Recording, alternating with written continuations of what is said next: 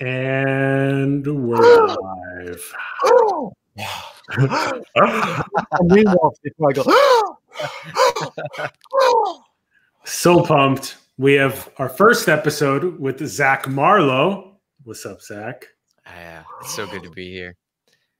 Oh Love my goodness. I'm here with So Frank fun. Yang. I'm here with And no we're one. back with Frank Yang. Yes. I- I'm doing this thing that I do a lot now, which is talk to strangers on the internet publicly. I, I, I never do that. I, I do sometimes now. I, I used to never do that. I used to have this fear of webcams. I used to be afraid of talking to people about webcam because I'm afraid if I forget to turn it off, and then when I masturbate to porn, people will see it, and then it'll be like millions of eyes of people that that be on webcams with me just peeking through the little keyhole. when Frank, remember, we're trying to make this episode relatable for people with compassion and collective awakening. Yeah, family friendly. We're trying to connect think that the was- broadest swath of humanity possible. We've got to facilitate this awakening because it doesn't But- matter but- if you if it doesn't matter if after you've got it figured out or I've got it figured out or Atlas has it Atlas has it figured out. After We've all got to get it figured out or it doesn't mean anything. Ain't shit. because of compassion after after realization that I'm not scared of webcam anymore. So that's all what? related. You're After realization, I'm not scared of webcams anymore. I talk to strangers now on Are you webcams, scared but not of a it? Do you have it? Do you feel any fear? Uh, before, wow, I was fearful of webcams, but now I'm not. That's it. Yeah, I don't really I don't really feel fear anymore. I, I maybe I do. I mean, I, I, I notice when other people around me feel are, are afraid of things. They Oh, yeah. don't generally bother me. I, I'll I'll Um, go ahead and just I'll go ahead and just say that um, just on a very simple way for people that are watching, what we what we mean um, in a very general sense by awakening is sort of realizing the unity of all existence, um, and so realizing our oneness and realizing the love for each other because we are that that same universe um, sort of exploring. And and then now what we we do as we sort of realize that is now we figure out how can we um, weave uh, that into the mainstream society that doesn't necessarily feel oneness and doesn't necessarily feel harmony. And they maybe feel a little bit you know very stressed out or very depressed or very anxious or they feel like they're locked up in their nine to five job that they can't escape. And so how can we um, bring love and compassion and unity into this is what is going to be some like one of the big themes that we talk about on the the show into the mainstream Well, I, I was thinking about it on the way over here on the train, and um, well, first of all, the train stopped on the tracks, and I could see everybody around me was very impatient and was antsy and was afraid or was angry or was, you know, uh, like a friend a friend of mine was with me and he was like, "Oh, when is the train gonna come? When is the train gonna come?" And I was just like, "You gotta chill. You gotta just relax because." You know, time is a is a subjective thing. You know, it, it, it doesn't really exist in a linear way.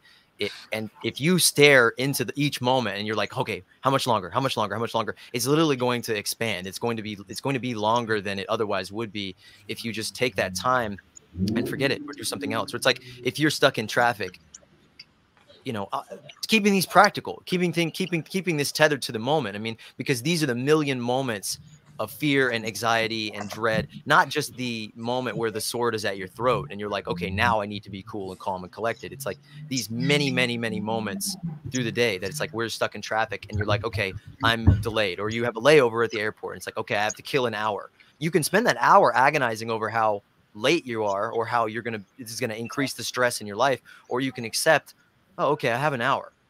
How what I choose to do with this time, I can take a breath, disconnect from this moment, disconnect from this fear, this reaction, and you know, find some peace, find a center, or do whatever I want, or just be, just enjoy myself. And I, I could never do that as a kid. I could never do that for most of my life. I couldn't just be. And I think that's a core problem that we experience today that so many people through COVID 19 just their life went on hold and they were stuck in a room for, you know, six months or a year. And that was like the end of the world. That was the most traumatic thing that they've ever experienced. When, if you just know how to be with your thoughts, I mean, it can be a real blessing just to, just to be, just to not have to, you know, run around in this wheel or treadmill. Some of us here like the treadmill, though. Wait,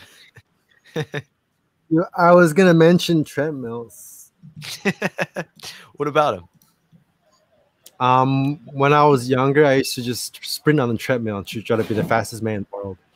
I thought I was the fastest man in the world because I could turn the treadmill all the way up, and I will sprint to watch. I, I watch TV, so sprinters sprint, and I'll try to master their um the speed of their their their, their the cycling of their legs. But then I realized speed is actually the result of the length and the speed, not just the speed. So I was doing like this, but when I should be in like this, then I realized I couldn't be a sprinter Then I start to meditate? I think there's a couple more steps in the Frank Yang story there, but yeah, I, I love, I love the relatability of the example that Marlo just gave because everyone basically has moments in every day of their life where they can tell the difference between where they have an opportunity to like take a breath and sort of regain some of their sovereignty and will and choice around their happiness and to not suffer, to not be anxious, to not be depressed. And that those were great examples. You're on the train, the train is delayed anyway you may as well not perpetually focus yourself on the delayed train and suffer and be anxious, but instead liberate yourself from that, be more free, and then enjoy the nature, the clouds, or if you want to read an email and get through something or whatever you're doing, but not be ruminating on on that specific thing. Well, it's like as every, every single uh, second of our lives have been atomized and chopped up into these like increasingly small little moments.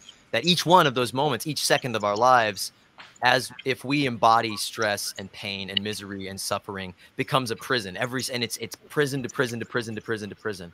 So I looked I looked up as the uh, as the uh, as I, I had that ex- exchange with my friend, and I see a girl on the train, and she's reading A New Earth by Eckhart Tolle, and I was like, she gets it. That's a really important point is don't make your life prison to prison to prison. Like increase your amount of possibilities, uh, increase your choice architecture as much as possible every single moment. So you're not just locked into just one excessive anxious rumination uh, so that there's more possibilities for you. Yeah, even when you go into the matrix or go into the prison, it still be perceived as uh, as infinite because uh, nirvana is samsara. It's the, the not dual, the not dual closing the loop right there. Thanks, bro. yeah. For the person on the train, even though I'm anxious and suffering, this is still non-dual. This is still oh, infinite. Yeah. it's a bit too soon to tell them that. So, someone, but it's true though. I think I think talking about Somebody said a quote to me the other day that was like, I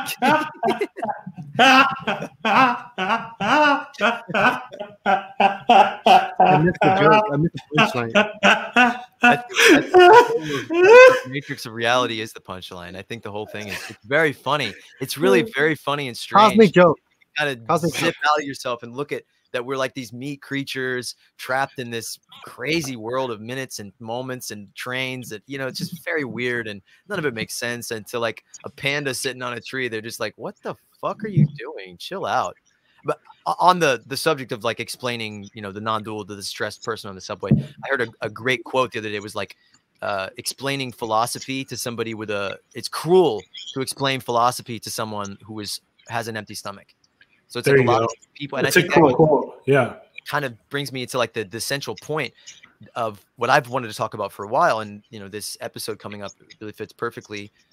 Um, for me because it, it, burns in me and i see spiritual people i see people who are enlightened you know I, I even had this conversation with a friend recently about like eckhart tolle like oh he doesn't get it blah blah blah blah blah where it's like talking about philosophy and awakening and all of these things to the vast majority of people in our world is an, an insult and it's aloof and it will never be understandable to them from the framework that they're operating from because society is designed designed intentionally uh, you know latticed to keep people from being able to work their way up that sort of ladder of just basically meeting their basic needs. And this has been studied from the sociological perspective and from the physiological, you know, neurological, psychological, every perspective.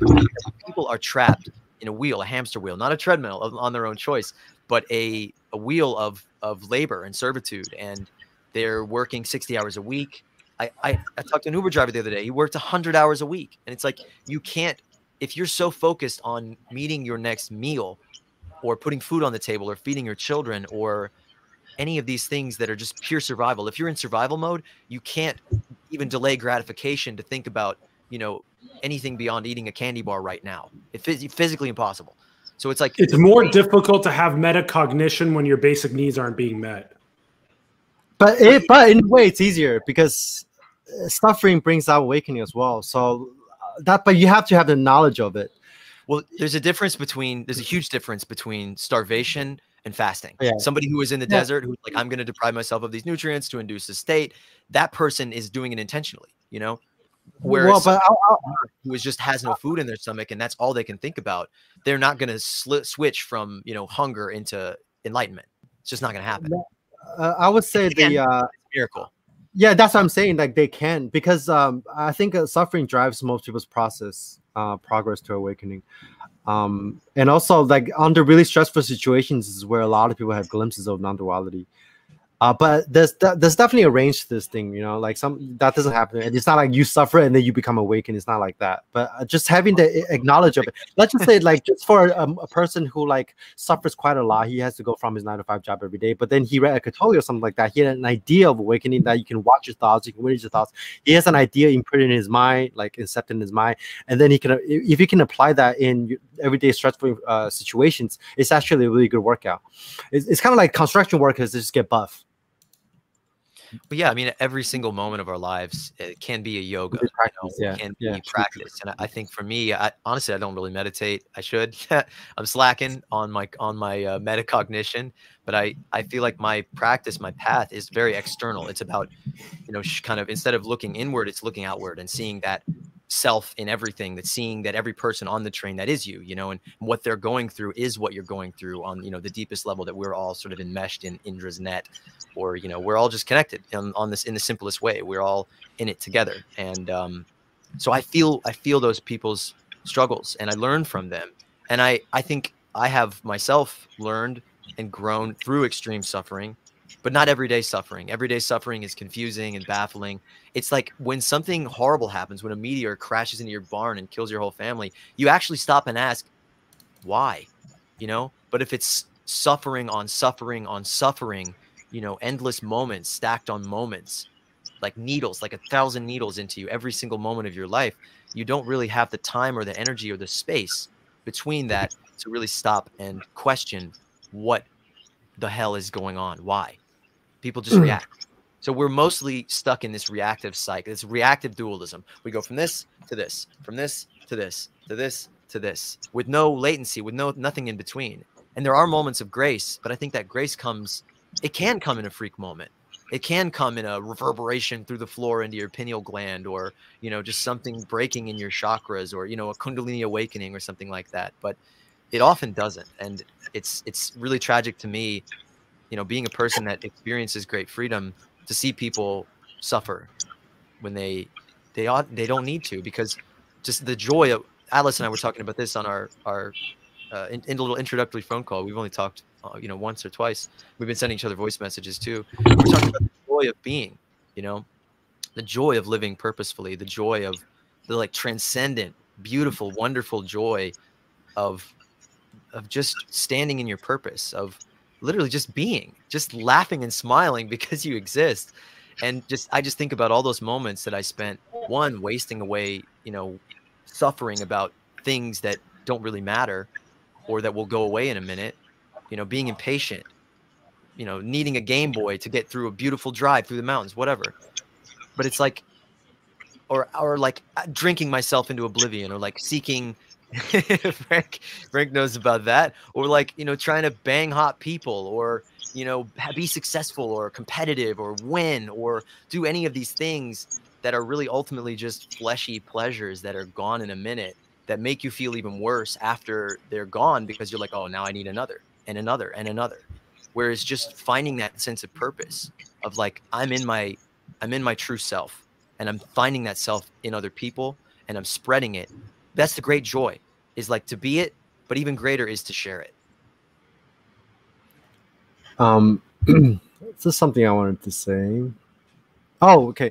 So with talking about compassion, we have to first uh, define compassion, and how it's different from uh, empathy, because um, in my experience, true compassion is what Osho calls a cold love. Um, so basically, you can't really truly be compassionate unless you completely empty out the self. And that's why awakening and compassion go hand in hand. And, and the action, whatever action that you take before uh, awakening is selfish, regardless. Um, and also in in in, in in this cold love of compassion, it's not filtered through the individual body mind's emotion. So that's why it's difference between that and empathy. In true compassion, without the separate self, when other people suffer, you actually don't feel anything. But that also frees up more space to help them because when you see the universe doesn't want more suffering. If you feel the suffering that other people are feeling you're actually creating more suffering. So that's the difference between compassion from the space of the non-separate self versus empathy from the space of the separate self. If you feel if you feel emotion when other people also feel that emotion that gets in the way of you purely helping them out of the universal well of consciousness. So, so so I would say that Well, that this this waking up this oh yeah uh, yeah the you reacting react part it. But I think I Um, think for me, I, I don't know. That's that's kind of where I, I I live. That's where I sit most comfortably. Is in that discomfortable space or uncomfortable space of you know experiencing the discomfort, knowing that insights are there, that lessons are there, that that's where meaning lies. And I I really seek it out. It's kind of a sick thing that like to seek to seek suffering in a way to seek uh, terence mckenna defined a shamanism as like philosophy through extreme experience through seeking out uh, extreme experiences that will really show you like the poles of duality that will show you all the way to the end to the point where they you see where you you've gone so far in one direction you really see that it's all a circle and you go back in the other. That's what I was talking about earlier too about how like you know suffering creates some kind of awakening like a, it's a catalyst for awakening yeah yeah same Well, point as I Frank, how do you feel like your suffering uh, really was the the lubricant or the fuel that that uh, pushed you towards the extreme experiences? I mean, and you were you're a connoisseur of extreme experiences, a true shaman in that. How do you feel like suffering more than any of those other things? That's just like I'm gonna do this, I'm gonna do this, I'm gonna eat a thousand calories, or I'm gonna lift five hundred pounds, or I, I think I think suffering was never really the catalyst for me, even though it is subconsciously maybe. But I, I never wanted to eradicate suffering. I just wanted to like my fuck myself. I, I just wanted the universe to fuck me without a comment. I, I wanted I wanted to have an orgy with the universe, and that's why I kept lifting weights and I kept eating all those calories. Like I just want to see what's beneath the surface. I wanted to, deep, to penetrate deeper and deeper, transcend to the next level, on and on and on. And suffering, I guess, could be the catalyst of that. But but I, there was never a goal for a lot of people. A lot of seekers, their goal is to eradicate suffering. Like I, I'm asking, why did you get on a spiritual path? I was suffering, but for me, it was just I just wanted to quote unquote, like we talked about in the first episode. I wanted to know what the uh, first I wanted to know what the fuck this Frankian thing is, and after I see through that this Frankian thing is just a projection, just a hallucination, and what the fuck is doing hallucinating? What the fuck is reality? So that's what that that was always my unquote goal. And then as a byproduct of understanding reality or understanding direct experience of understanding consciousness, my suffering uh, has been eradicated by 99.9%. So by not focusing on suffering, I actually eradicated suffering. See, I, I it's interesting. I, I I both totally relate and, and kind of differ in that for me it's like in finding in feeling the suffering of the world, it's like it, it's not it doesn't hurt anymore. It, it it's like I know Yeah, that that's a lesson. I know the greatest lesson in the world is contained within that. And that to seek these experiences out, you know, to seek out the, the cry of the world, to, to hear it and heed it and run toward it. You know, I know even in a you know perhaps in a selfish way in, in, in terms of self realizing itself you know all of us being the self not not me you know i'm myself in a selfish way but the self as all things eh, you know in terms of in, know like krishna krishna consciousness or christ consciousness the self in all things to run toward that pain of the self to realize that's me crying out that's my own soul crying out that's consciousness which is the whole gambit the whole thing in pain and it's telling me something like pain is a lesson like when you when a when you get uh, stung bit by a mosquito and you itch it's your body telling you uh, to slap it otherwise it'll just keep drinking your blood and that's what our pain is that's what the pain and suffering in our world is it's telling us something very very precisely it's it has a there's a message for us and i think when it when we make it all internalized about oh you know the kingdom of god lies within or you've got to look inward i think we forget that to look inward is to look outward is to look at the people around us and to, to look inward requires the basic needs being met of people which is very big. It's an it's an external thing to have clean air clean water clean food shelter electricity education healthcare those are external things that then enable you to uh, inquire in with the question who am i um, what is reality and that's a really important point. It synthesizes science and spirituality. It synthesizes consciousness and physicalism, which is ultimately what we need to do. And to actually to um, tie in what you guys have been talking about a little bit is that if you come from a place of like learning that you can take a breath, like one, two, three, count to three, take a breath before you react to things, that's fantastic. And that that can be really helpful and you can go and share that with the world and help alleviate suffering that way totally.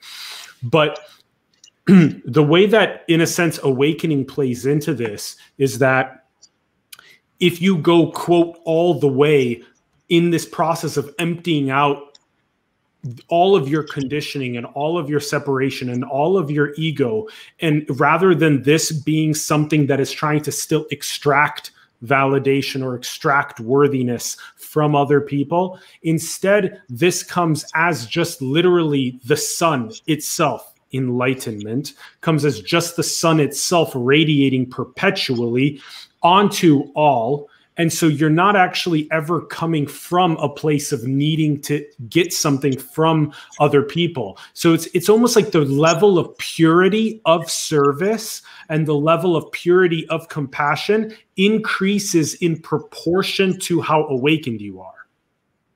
Well, it's also, you know, the ability to which you can experience uh, truth awakening love all of these things i think is is directly proportional to what others can i mean martin luther king said something like for some strange reason you know mm. i'm not i'm mm. not met i'm not happy until you're happy what and what affects you affects me and i think mm-hmm. really that's maybe the fundamental disconnect of our entire society and you know you kept you use that word extraction extraction multiple times and i mean i think that's kind of the core a value system that we're trapped under which you know it, it, it's it's like it's like an addiction. It, it's like eh, frank can talk about this about you know meditation kind of breaking you out of a, an addictive mentality an, an, addictive narrative or an identification with uh, who you think you are. And i think that's really what we're trapped in in this world. It, it's it's a corrosive and extractive belief system, a narrative of who we think we are that goes all the way down to the to the deepest levels of what most people think a human being is, or reality is. That a human being is selfish, is greedy, uh, that you know we're competitive, that the purpose of life is to fuck other people over and get what you can and say fuck the rest. And this is it's capitalism. It's a system. It's an economic system that is a zealous, economic, idolatrous. Uh, you know false belief system that we have implanted and spread over the entire earth and say and have said you know this ultimate separateness that spreads and blankets everything this sort of antichrist this nebulous thing that doesn't really exist that we substantiate through money and through trade and through these economic systems which are really the, the most corrosive you know religious doctrine in the world.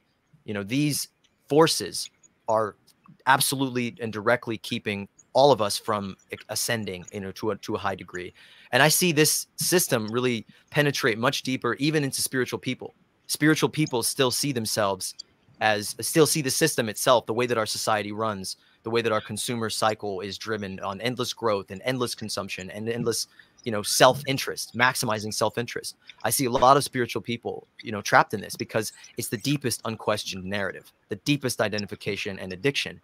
And i think I I it it even gets me to the point where I have really distanced myself from the from the conscious movement in a lot of ways because it's so pervasive this self-interest this kind of narcissistic spirituality that is all about me all about how i can ascend. And then oh these people who aren't ascending they're sheep. They're sheep you know they don't understand anything. They don't know what what's you know happening. They're going to fall behind and i'm going to ascend. And it, it, this is a toxicity in our spiritual movement and it needs to be addressed because we can't individually ascend it, you know it's self-interest in a way self the self-interest for all of us to get to the point where we change these systems we change these identifications this bad dream of humanity of human history and get to a point where everyone's needs are met so that the purpose of society itself the design of society is to work people up that ladder of meeting their needs to get them to the point where they can really figure out what the fuck is going on and ascend. I think I think enlightenment is the most selfish pursuit in existence. Uh, it's all about the self. Um, it's all about the self to the point where you, at the end, you flip yourself inside out. So it's all about the self up to the point where the, you realize there's absolutely no self.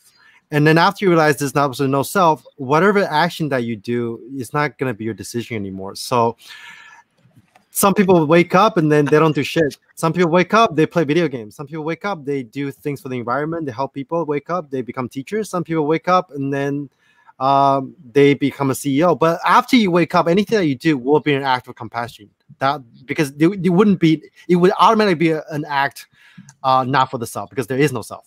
So after you wake up, you don't. You see, it's like we talked about earlier on the other episode. It's like you don't have agency anymore. So it's like it's not you deciding to do this. Or, I don't have yeah. agency. I'm not free. I wake up and just do what I'm supposed to do, and that's it. yeah, yeah, but it's not like you're not free either because the, it's not. It's neither free nor not free, right? It's just yeah, exactly, exactly. Yeah. yeah. No, I, I really. It's, it's a beautiful thing. It's the most beautiful thing in the world. Yeah. Yeah. I, I was trying to explain mm-hmm. this to somebody the other exactly. day. It's like she was like, "Oh, the world is so crazy. I don't know what to do. Like, you know, I just never don't know what's going to happen." It's like, well, you just accept that no matter what happens is going to happen and and really seek to understand like okay the world is hurting and crazy and i have a role to play. I, the, this earth evolved mm-hmm. me for a mm-hmm. purpose and a part to play in here and it didn't involve me to just participate in its destruction. It evolved me to facilitate growth and you know sharing and you know the increase of biodiversity not the radical reduction. So it's like finding that sense of purpose. Why are you in this world? How are you uh, participating in this you know struggle this uh, adventure of collective awakening of, of getting there together of raising us all up because currently the whole social system is dragging us all down. But it's like i really feel like when i thought when you find that purpose that way that when you realize that love is all there is and you've got to spread it like wildfire you've got to spread that shit like crazy or, or you just realize like that climate change is real the earth is dying and no, none of us can ascend and you as a spiritual person might think oh i'm gonna fly away. I'm gonna go to the astral realm. Fuck you you know that's not, you know, there's nothing. That's not spirituality, that. bro. Spirituality is not about ascending to some higher realm of consciousness. So, like I said, spirituality is realizing form and emptiness are identical, and the form part of it is compat. Well, form you can you can you can look at a very pragmatic way, say saying like this object has no here in existence. I can penetrate it. It's it's, it's holographic, and yeah, it's, only just, just, it's just particles that are made up of quanta that are spinning around, and at the core, nothing. yeah, there's not even quanta. It's just it's just a it's just this. It's just nothing here. Okay, but then you can also say this is also form. This is also something, and the the emptiness part of it and the compassion, the, the compassion part of it and the form part of it is identical. Is that emptiness manifests itself in not just the uh, the manifestation of objects, but also in like things like compassion. That's why uh, compassion is, uh, is an emphasis in a lot of uh, it's an emphasis in a lot of traditions. And i also think the reason why compassion is such an emphasis on a lot of traditions is because after awakening if you don't practice compassion uh, it's not it's not a guarantee that you become compassionate. Even though like every action you do is it won't be for the self anymore but that still doesn't mean that you're going to do things for other people. Do you, do you know the difference? Well yeah i think it's like you can you can have this kind of higher understanding of what's going on in the universe on this you know, very kind of cold and detached, disconnected, particulate way where you're just sort of pa- you know passively observing things but you know we exist in different layers and levels. There are levels to who we are yeah, yeah, yeah, exactly you know it, say you're a husband a father a friend whatever you know these are all conditional relations but it's like our condition ultimate conditional relation is to the mm-hmm. earth is to this planet and to the species that we are the, to, the, to this world that we are all a part of to the biosphere to our ecosystem not our ego system that is you know this totally abstract formless you know it's this anti-enlightenment to exist in this very weird like like it we live in an abstraction you know we we we people a lot of people you know anybody who who says spirituality isn't real or you know that i'm a materialist or whatever you know we live in this really weird world where we live in a world of abstract values. You know, we can say it's a scientific thing that, you know, economics dictates, you know, that this is the way that things have to be, but that's totally just a nonsense tradition. I mean, it's not real. It's not it's not based on anything real. It's based on a belief system that we have projected onto the world around us. And I think those people who uh, maybe they have found maybe they've hit enlightenment, you know, maybe they've crowned the to the top of the jhanas and they've experienced the the essential final truth of everything, but they're still acting selfishly or they're still laying around. They're not in their purpose. The road is not over, my friend. The road is is long from over. And I think for me, I didn't, I, I, I don't know. I can sit at the table with Frank and with Atlas, who I think have gone a lot further in their introspection than I have. But I, in, I mean, I'm, I'm, I'm here. You know, we're at the same sort of place. We're walking hand in hand through this beautiful field of flowers. Where, what's the Rumi quote? Oh no, the, uh, uh, there's a field, but between good and evil, there's a field. I'll meet you there. That's a beautiful little quote. But yeah, we're we're here, and I, anything that I learned, I learned through feeling the feelings of someone else not through studying my own brain. I mean, I'm obsessed with my own thoughts. And for years, I was obsessed with studying my own thoughts, and it just killed me. It just fried me. It was a feedback loop of nonsense. And that's what we are caught in collectively. And as soon as I, I pointed that very, uh, very sensitive microphone that was my consciousness, my awareness away from my own innards and pointed it at other people, it was like everything got so much more beautiful and not just like nice and good. I mean, I, I I really started to learn and grow and and tune into like what is my purpose? What is my purpose in relation to other people, not just to myself, not just to my own bliss.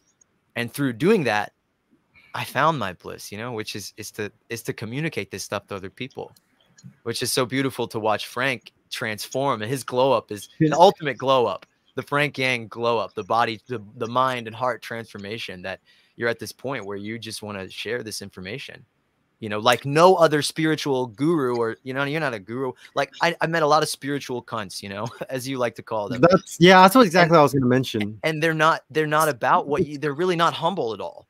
It's they called really, spiritual materialism. It's it's yeah, like I said earlier, it's hijacking spirituality for selfish purposes, which makes spirituality really. After ninety nine percent of the people who are into spirituality are fall under the umbrella I would say before you you, you completely transcend the self, anything any spiritual practice do it, it is going to be in in in a larger or lesser degree about the self. Um, so that makes spirituality no different from. Um, and just to play, just to, and just to play on what Frank was just saying there, even though you may, because this has happened to me and many other people before, even though you may think that you're um that you're serving other people because you have this like external facing mentality which is really important like what we're describing. This is what you've been saying so important with meeting basic needs and stuff. But one place that i would agree with frank where there's like a tremendous amount of people that fall into this category right now is people that are faced outward in serving people but are focused even if it's subconsciously, they're focused on how their image is going to look in the social sphere for how then they get their clout and how they get more relations and how they get more um, women, dopamine, this type of thing. Because um, then they can have more of of a it's called the extended phenotype in Richard Dawkins's language, and so they they work on this on their um, their genetic success based on social clout and how their individuation is being portrayed in the sphere. I've seen that so much. And actually, as Frank just indicated, that so much of what people are hijacking spirituality as are falling into that similar category. And the only thing that holds the, the only differentiating factor is not only passion for truth, but with with that is also um, passion for purification is passion for emptying yourself out of all of your conditioning and ego and bullshit so that you can actually serve people purely. Yeah. Yeah and that's exactly. so you have to go inward. You have to continuously go inward in order for what you do to, when you go outward to actually be in pure service. Mm-hmm. and, and i would say that going after a while after you, go, you completely go inward you flip yourself inside out that's why i said enlightenment is completely selfish and then unless until you become completely selfless and then up to up to that point, everything you do is gonna be for the self because you can't do it nothing except for the self when you haven't realized that there is no self, right? So whether that's spirituality or, or or doing things for the community or for the environment or playing basketball or being a CEO, but that still doesn't mean that you can't service other. You know, you can't serve other people at that at that stage. You still can. It's important to serve other people at that stage. Still, it's, it's better to be a selfish uh altruistic yes. than be a selfish murderer, right? Yes, yes, yes. Well, it's better to yeah, it's better to be a selfish, altruistic cunt than a selfless murderer, Exactly. You know? Uh, yeah, but after you become completely selfless, it's the, the the chance of you murdering a person would be almost zero. Will be unless it's like a self defense. So that's what I'm saying. It's like after you flip yourself inside out, there's no more distinction between inside and outside. That the, the, the, the thing about inside and outside is that in non-duality there is no such distinctions. You wouldn't think of doing anything for the self, nor will you think of anything to do anything for the for the other people. You just do things, and whatever you do would be pure, regardless, even if it's just playing video game. but the thing, the, the, the thing, the tricky part is like after that realization, this that you don't know what you're gonna do. Yeah, I think that's the really tricky thing about the the. That's the really for tricky thing about enlightenment. It's like And we- you don't know what you're I gonna do think this- afterwards. This is this is the place where Well, and that's But- and that's but- where, but- go that's you where you could say that a, a lot of the organizations that gather people together that have awakened and to work on uh, a collective objective like igniting global awakening, like what we're doing with Bentinho Massaro and the uh, No Limit Society, that I that that seems to be one of the best ways to sort of um, you, to, to take what you said is this we don't know what will happen to uh, we can actually create like these landing strips for people as they awaken and then we can help them integrate their awakening. We can help with um, with turning people in uh, more and more towards pure service as they've went in until that duality is transcended. But that's that's great. I because because it is very important to have a community and have home um, uh, as you go through this process of even physically when you become aware of the oneness of the planet that in itself is mind blowing when you begin understanding that your life is interdependent on trees and phytoplankton photosynthesizing oxygen for you. Um, because you when you take that truth to people that um, don't understand that oneness aspect to, to reality um, uh, they can sometimes feel contracted because they they don't necessarily feel that. It's almost like you can start getting a little bit of porosity of the self begins feeling some oneness porosity. They begin feeling perforated almost based on physicalism to start a lot of the time Mhm. they start feeling oneness more in a physicalism sense on a planetary level at least to start yeah, it's like they're on Molly or something, you know. They're not really tuned in and connected to really it's like connecting to our sense of ourself beyond individualism. And I think that's that's kind of been the prevailing uh, view is in the spiritual community is like okay we need to purify the individual and then collective change will come out as a result of the individual changing. And that's sort of where i've grown to to really differ. I mean maybe it's it, it's because i'm at i'm at a point in myself where uh, i feel like i i don't know maybe i'm qualified to to reckon with reality to reckon with this crazy world from a spiritual perspective and you know like uh, like when you, you pulled up that page on class consciousness karl marx came up. And i think a lot of people uh, i feel like asserting this because a lot of people have become identified with these belief systems you know? And that's the way that they perceive you know the struggle of the system is through this dogma of someone else's view purview. And i think karl marx is that's you know, true. You're, you're, you're very right. capitalism but yeah. people people and I, I don't know i'm mostly these days am in these circles of it's true radicals and of, of activists and of people who are systems thinkers or economists or political yeah people. ideologies are, are Yeah. have ideologies are pathologized everywhere in culture Yeah. everywhere creating lots of separation Exactly. lots of separation Yeah, When people, that- people try to pin, pinpoint me to an ideology, or when I talk the way that I do, they say, "Oh, you're a communist," or "Oh, you're a socialist," or "You're an anarchist," and it's it's or what what are you? What's your thing? And it's like, well, really, it's a spiritual perspective. It's like a common sense perspective that what we are doing is wrong and ins- and unsustainable and destructive. And it, for me, it's like it is a place. It does come from a place of intuition. I don't. I feel like that's a tricky thing to sort of uh, suggest to people because you know the Nazis felt intuitively right about what they were doing, or you know a, someone in the KKK who is motivated maybe by a love for his daughter because he has a wrongful belief about you know a wrongful racist belief that is you know maybe he feels that he is intuitively in the right position and is not continually analyzing that in any sort of um, rigor without with rigor. You know there is no there is no lens between you know or latency between his feeling and his action. And i think it's it's very tricky to traverse these states and to go from like this you know aloof spiritual perspective that often can disconnect people from their connection to systems and to politics and through the everyday reality of our collective shared humanity. And then there's the other side of that where someone is so lost in the systems approach or in the ideology or in they're only doing that that they become in their own way just another reactive mechanism. Like a lot of marxists i know are just totally reactive. They're a reaction to a reaction to a reaction. They're not really coming from an organic place of really questioning every single thought that comes to their head and everything in their world. And I, it's very hard to prescribe changes like that. But I think to sort of boil this an un- endless tangent that will only be broken up momentarily and added with another tangent that we need to shift from that change the person to change the world. I think the people who are changed on that personal level through the miracles of suffering and the grace of other people and the love that has helped them get there. Like I am only alive right now uh, because of love. I didn't believe my own life was worth saving, and you know that's the only reason that I feel that the world is changeable. That can be that climate catastrophe can be changed today and averted because my own life, which I didn't believe in at all, was saved by love, by the love of other people. We need to shift to a point where the people at that place you know, stop preaching a doctrine of oh, oh, save yourself and then you can be like me or whatever.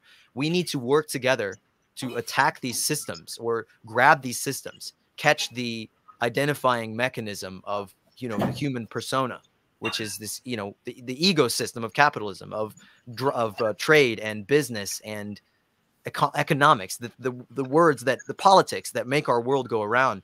We need to take those those back from these people who are just reactions of reactions of reactions and work to intelligently program them to meet everyone's needs and get everyone to a better place. So it's it's a collective awakening. That's that's the title of this episode. That's really what i feel like is important to talk about in my heart. Even though i love just diving into the you know the the beautiful poetry of reality of of spirituality that's okay, take take take an example. If you've ever seen mycorrhizal networks, how fungi works underground, Fungi works underground in a two way resource exchange with 95% of plants. It's unbelievable how it works. And so here's the thing is that it works in a decentralized way. Fungi works in a decentralized way. Class consciousness and having a this everything based on capitalism and wealth and having contracting perspectives. If again, if we go through this not having basic needs met, where I'm working 80 hours a week, I have no time to turn inward and understand metacognition whatsoever, what's going to happen is that your lens of perception is going to get contracted and contracted and contracted. The scripts are going to pathologize your life, and you're going to more and more be fed in the data streams that make you more and more of a slave to that specific class consciousness, that specific lens. Whether you're successful or poor, you know? And, and, yes, yes. And the way to break out of that in many ways is these tiny little nudges that can be made for people. Of course, architectural systems, which we'll talk about in a moment, that biomimic mycorrhizal networks and fungi. Yeah, but these talk yeah, yeah, talk dirty to me. Exactly because that that's that's ultimately the big picture thing is like transcending a lot of the existing centralized infrastructures that contract people's consciousness and transcending that to decentralized liberated architectures that enable people to pursue higher states of consciousness in essence. Pause pause. Yes. i just want to say that i love you both very much. I love you i love you both too atlas and the zach love you guys. Yeah, this is this is a, Wait, this is our second I want, conversation, I want... and I love that. I love meeting someone and just meeting them at the heart level. You know, the totality, the, the you know the like. Th- this is humanity. You know, it's it's not. This is our most efi- efficient way of of cogitating is this weird evolution that we do, which isn't like create tools and throw things and use our thumbs. It's to like merge our consciousness with somebody else, and we and our brains grow in the process. So we're like this weird three-headed, wonderful, three-headed weirdo right now. You know, oscillating into toward towards some great awakening or some great insight. So yeah, I, was- I have a little input of what you just said. Yes, go ahead. Um, I think I think awakening is going beyond right and wrong, because right, right, right now there is still a duality in what you're saying, Zach. That this thing is right and then that thing is wrong, and I think that's where actually the conflict comes from.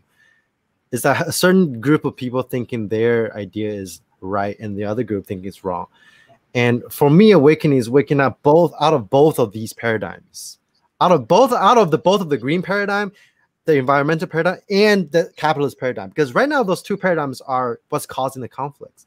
And each of those paradigms they're thinking they're right.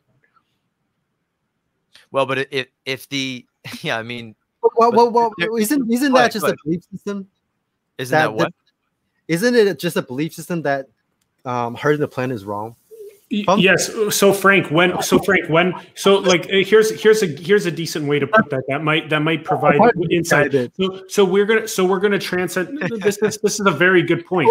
There's there's this is a very good point. There's one set of centralized archaic infrastructures that exist right now that promulgate separation. Then there's this new envisioned set of architectures that are more around decentralization, that biomimic fungal networks that are more about enabling. They're, they are they're way older. They're actually this set of is actually a billion years old up here. And so the billion year old intelligence, like fungi, is what we're aiming to, to architect next.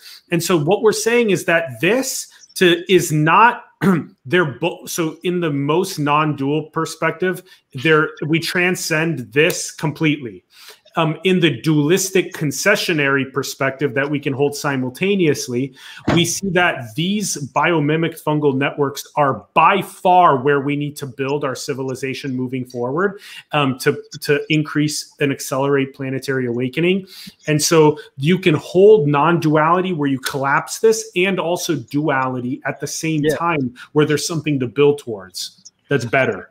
I read I read an interesting thing about power struggles uh, the other day that uh, often in, in struggles of power where there's asymmetry, the the force that's in power isn't even aware that there is an alternative.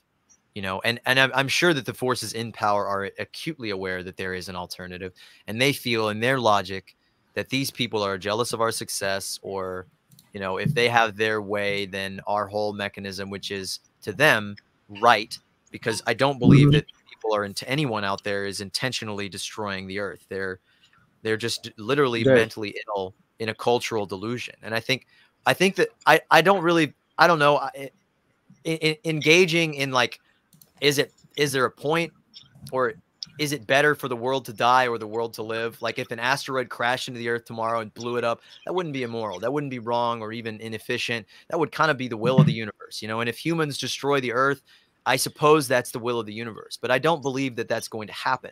I don't. I it will happen. happen. I like your speech. That I love your podcast, by the way. You should link uh, his podcast to the to the video. The we'll put the link in the bio. Yeah.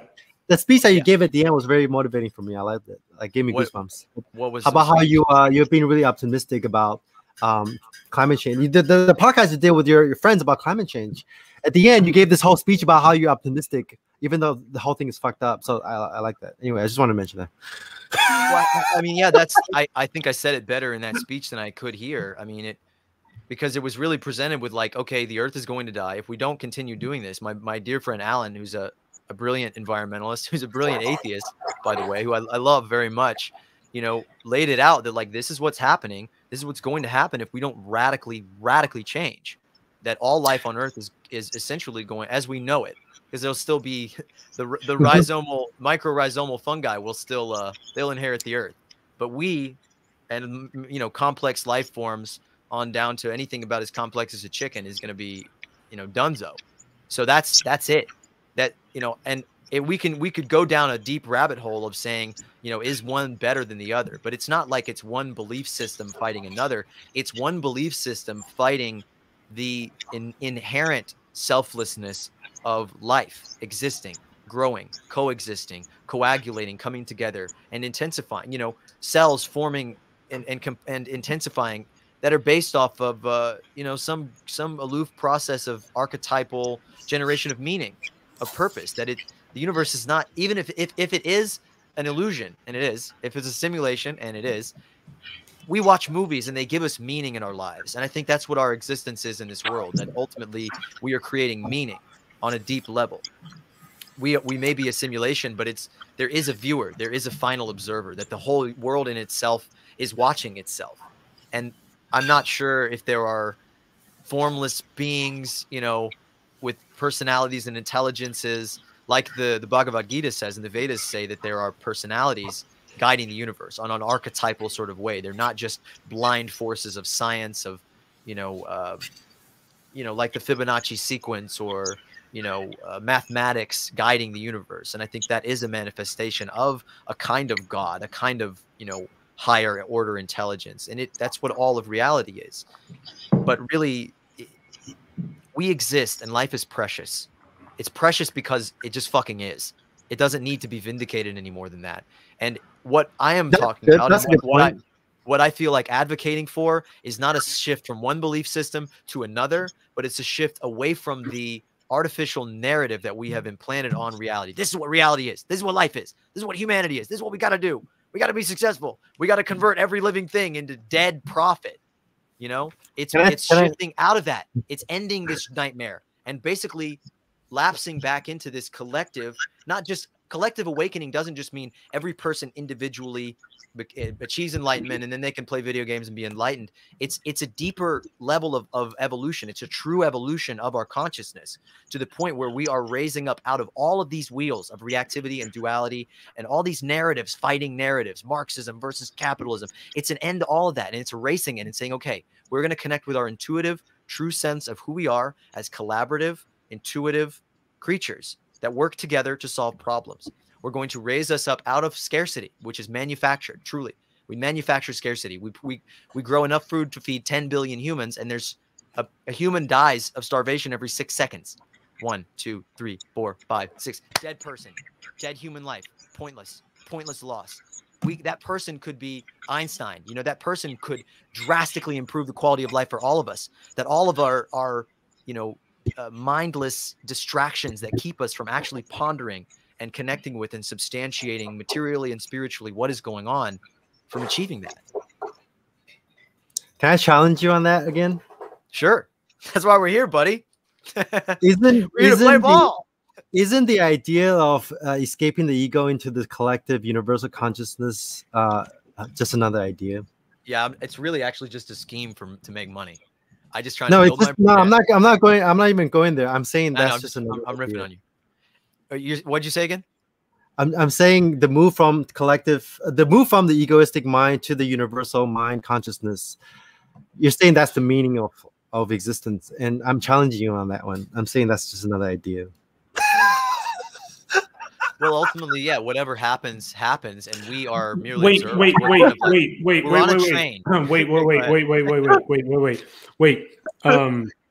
Okay, wait, wait, wait, wait, wait, wait, wait, wait, wait, wait, wait, wait, wait, wait, wait, wait, Frank, because I now now it's important to challenge what you just said. Um. So. so. Um. Is it is it not is it not generally clear that um, this expression of infinity, this universe, um, has within it a a cosmological phenomenon that is that appears like consciousness awakening to recognizing its nature Um, I, I, would say there, there, uh, like we talked about the last episode, there is an, there is some kind of knowing, there's an experience going on for sure. But anything that that is said with about that experience, including that it's consciousness or that it's our, it's our duties, or it's our, it's the meaning of life to return to that source. It becomes another belief after a while. I, I'm not, I'm not doubting that there is something going on here. okay, okay, okay. Hold on, hold on, hold on. Another way to another way to say that would be that um, if if you or I, Marlo, onward, if we undergo a process of let's say um, uh, uniting with the undercurrent of existence, um, a very general product of that is to is to serve as well as we can um, other uh, pieces of life um, awakening to the very undercurrent of existence. So it that that seems to be at least in this expression of infinity what is happening. We're not talking about consciousness. We're not talking we're no we're not talking about just more like um, there is what appears to be somebody that um, had a more contracted energy and that now has a much more infinite free energy. And that in in essence what is happening is these pieces of life are going from that to does does that not appear to be how this is architected? It's an it's an expression um, of efficiency. It's not just this is right and morally right or wrong. It's it's uh, it's it's something that is essentially parasitic and addictive that is that is driving humanity to look away from you know i i hesitate to say like its true potential or for what is but it it's a distractive destructive addictive force that will snuff out all of life on this earth and the, and the ability and potential for consciousness to continue to grow and expand and swell and you know this earth itself took billions and you know billions of years to form life took billions of years to form you know intelligent life that can cogitate on the form that we can. Although I think you know animals can, dolphins can, dogs can. They have an awareness of themselves. Birds can look at themselves in the mirror. I mean, our views of what of what is conscious are very very limited. There's a I, was reading in the Shaiva, the Shaiva tradition, the Shaiva oracles, where they've actually predated the Hindu and the Vedic, Vedic and the Buddhist. They're like the wellspring, this kind of secret seed uh, spiritual practice and tradition, they were they were saying that the everything in existence is conscious, you know, down to a rock. A rock may have a small amount of consciousness as compared to something like a human or a dolphin or whatever, but it, everything is conscious. Everything exists and is, I think, gravitating towards something greater. Something. It, there is an evolution going on. It isn't just particles bumping into each other randomly, you know, forming for a little while. I mean, that's also that's also part of the evolution. We we evolved to get to this moment. You know, you, I, Atlas, we did, and I think it's it's not like we're switching a belief system for another belief system. It's just kind of shaking off the weight of of an of an addiction, of a delusion, of an attachment, like you have an attachment to anything else. You know, like like people who are still stuck at their attachment as a man or a human or uh, you know any of these things that we attach ourselves to that keeps us from progressing. Even somebody's attachment to themselves as a guru, like, oh, I've figured it out. I've reached enlightenment. That's a narrative that's keeping somebody from achieving what? From just getting there, from realizing something deeper about reality or about themselves. And I think all of these things are just fundamentally keeping us from realizing that alone and individually, you know, individually and together. And I think that there is something that I, it's only a dream. It's never been seen or done before. Maybe it has thousands of years ago in human history that we were we lived in this perfect oneness, this perfect unity, and we were able to, you know, think on greater levels than we are today. But we're getting to the point where we can actually connect our consciousness, not just like through the internet, not through some ch- drilling some chip in our head, but by just being aware of each other's existence, being aware of our own thoughts, our own consciousness, and the consciousness of others. That's going to take us to a place we've never seen before, that you haven't seen before, that that none of us has experienced before. So right now, I'm looking. I have a visualization of like three different. I don't want to say ideology, but three different ways of experience in the world. We have the capitalistic uh, perspective, and then we have the environmental perspective, and then we have the quote unquote spiritual perspective. And they're to me, they're all codependent rising. They they are co-creating each other. They, they need each other. And to me, they're all the same. And from the perspective of that space, which gives rise to all three systems, it's hard to comprehend this whole thing about evolution of um I, I think like you said everything is evolving in a sense but nothing is moving. So the, the, 2 levels are operating simultaneously. It's like inevitably we're evolving. That's why i keep telling people we're evolving we're, we're you know we're going somewhere. Uh, but at the same time the consciousness cannot evolve because consciousness doesn't have levels so there's an evolution in levels of the mind and levels of thinking before you get to the non-dual state of consciousness. So that's what we're doing as a as a collective thing. Is that we're changing our mind and belief system so that we can break out of it. So it's not like it's not like consciousness is, is evolving because consciousness doesn't evolve. Conscious the universe just is just the way it is. There's no levels to the thing all levels still belongs to the dream state and to the mind. But you have to go through levels and you have to perceive the level understand that there is a level to the mind before you can deconstruct the mind and enter that state where there is no levels. So so, so there is an evolution at the same time there isn't. Everything's happening yeah nothing's happening. I, and that's the simultaneity which is I such an important word. Yeah i can i can definitely word. get down with that that you know time as we perceive it is a totally a linear thing. You know we are we are witnessing this like you know one frame or we're witnessing it as successive frames but when you're in the editor you can go backward or you know that's a good from, from, the true perspective you can go in any direction that yeah. you know to and i think a lot of exactly. people get stuck in a moral real quick and a lot of people get stuck in a moralistic sort of judgment of say the capitalistic perspective or this the you know the mm-hmm. individual mm-hmm. perspective when reality it is a, an aspect of evolution that we have to say okay this wasn't just a total deviation for no reason this was to learn a lesson. You know, the reason we mm-hmm. separate from one or from zero to one and then to two and, and a non is basically to learn like, okay, no, we can go back not, together. We want to get back to zero. i have been writing this crazy fantasy, sci-fi fantasy novel about all of human history and consciousness. And of course, Frank Yang is a character and he plays a shape-shifting uh, Buddha going around telling people that they're everything they believe is an illusion. And then like, hey, my reality reality's not an illusion it's real. And then try to kick his ass and he's like he's like a super strong shapeshifter. It's great. It's gonna bl- it's gonna break me. It's gonna break narrative fiction, the characters it'll be a series of films someday. The characters basically get to the point where they all ascend. They they defeat the dragon and they save the world and you know and then they're like okay but this isn't it.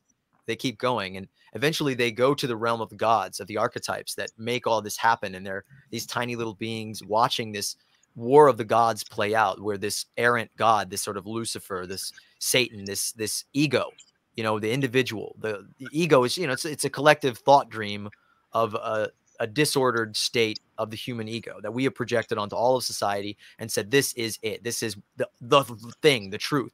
And that's capitalism. That's the you know endlessly expanding growth cancerous growth model of capitalism.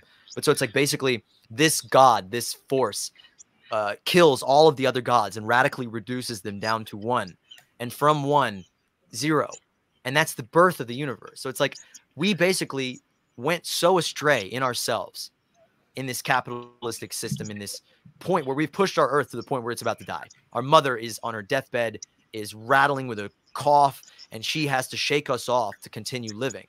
And I think that happened so we could learn that's not the way, that we don't do that again. And when we are learning this, it's a simulation that all of consciousness itself is learning through us. Whether we will, in a linear fashion, experience that, we probably won't, you know.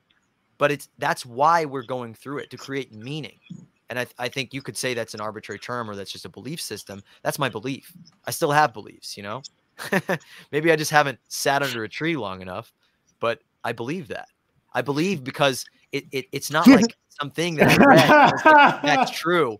It's like this is my, my the whole purpose of my existence. It's, and I'm not free to pursue. I have to what, pursue. What would it What would it be like if you did ha- empty yourself of all beliefs? Just Pretty curious. Fucking rad. I'd probably just be better at what I'm doing. I don't know. Maybe. yeah, exactly. So that's what that's what I think. That's what I think too. I think you'll be mm. better at what you're doing. And maybe I would you, just, hey, maybe I would just realize that the Earth isn't worth saving, and I just play video games. No, no, that that yeah, that's that is such a common. By the way, guess no, what? Guess what? I, by I the way, guess guess what? In guess what is creating that thought? The conditioning that doesn't want to dissolve. No, it's a joke. Yes. It's a joke. I I want yeah, Frank, Frank, yeah, honestly, yeah. people, people tell me that all the time because I'm, I'm my podcast, Moneyless Society. It's in it's about all of this. It's about you know collective sh- systems change it's in its own way it's a spirit I, I consider it a spiritual work because to do spiritual work i have to wake down in frank's beautiful term to understand the way that this system works that's keeping people from realizing that and the central you know core you know fetishist tokenistic belief system that keeps us there this magical implement this you know parasitic adaptation this technology that has uh, convinced the human species to forego all its symbiotic relationships for this one thing that makes it so I don't need anyone, and that's money. People can't do that. They, oh, well, that just breaks their brain to think that we could live without money, even though we did for the you know the vast majority of human existence. People say if we take that out of the, the, the way, or if we end society's problems, or if we meet everybody's needs, there'll be no point. There'll be no. Why will we wake up in the morning? Why will we mm-hmm. do anything? What you know? What will be the point of that? And I think that's the silliest thing in the entire world. That's the most privileged position imaginable. It's like, oh, we end suffering, you know, as we not, we'll, we'll always suffer. Life will always be a crazy, dangerous, you know, insane adventure. You know, I'm I'm not afraid of that. I I, I I'm excited for it. Do, you, do you, if, we if we go if we if we scrub this video back like uh, three minutes or whatnot, where you just said that um, if you emptied out those last bits of conditioning and beliefs, you would be better at what. Oh no, I, I, being, I was being sarcastic when I was when I flipped at that. Yeah, I know. But, but but oh, but okay. So now wait. Let's let's just stay with this for a moment. So what's holding you back then? From emptying out those last bits of conditioning and beliefs that would make you better at being in pure service to exactly what you're blueprinted for and what you're already doing. It's the it's the rigor and the discipline to you know to go through it. It's it's not fear. It's it's time and uh, it's intention and it's. Okay, wait. What do you, what do you think? What do you think the rigor and discipline is to deconstruct that last bit of conditioning? What what would what do you think that that process is? Well, it's spending a, a lot of time. It's like you know going to the gym and bulking up, like our our yep. guru Frank has. You know, it's uh it's it's going through the process of of the and the discipline of hitting those genres. you know? I don't know i generally do feel empty. It's interesting like some a friend was asking me like you know what's on your what are you thinking about? What's on your mind? I asked a, i asked a, a girl that the other day i was like what are you thinking about? She gave me a really specific thing. She said what are you thinking about? I said nothing. Nothing at all. I can't conjure a thought. I mean my mind is generating things but i, I can't make it think for me. I, I don't know. It's, it's right. interesting like talking it's to people who have gone through a lot of this stuff that I I mean I've taken ayahuasca and you know and and I've I've just gone through so much profound suffering, so many dark nights of the soul. I don't I'm sure there are there are you know con, there's conditioning left to undo. And I mean I'm a white man, you know, I grew up entitled and rich and or you know fairly well off and all that. Rich by anybody in the world standards, you know. Most of the people in the world living on $2 a day. Yeah, I grew up rich. So there's tons to dismantle. There's always more to dismantle. There's always more to to dig out of ourselves. And I, I encourage and I encourage anyone and everyone. I encourage myself, and I need to do that. It's a path mm-hmm. that I will take. It's an eventuality. It's not something I might do or I'm on the fence about. It's it's a, it's an adventure I will go on when I'm called to it. But right now, this is this is the the fruition of the bhakti yoga, or is it bhakti yoga? It's devotional yoga. You know, this yoga, this service, this I've been holding this pose for a long time and, and I'm about to get that kundalini bust, you know, of making things change because that's it. That's what I'm here to do. And I, I will always, you know, strive to improve and grow and to dismantle, to get there, to get there better. What was I going to say? Basketball. Yeah. So when when everything is meaningless, that means everything is meaningful, right? You can I, have I, a duality between what's meaningless and what's meaningful. Reality is neither one nor the many. You, you you know what I've been saying is a purposeful Simultaneity. purposeful meaninglessness.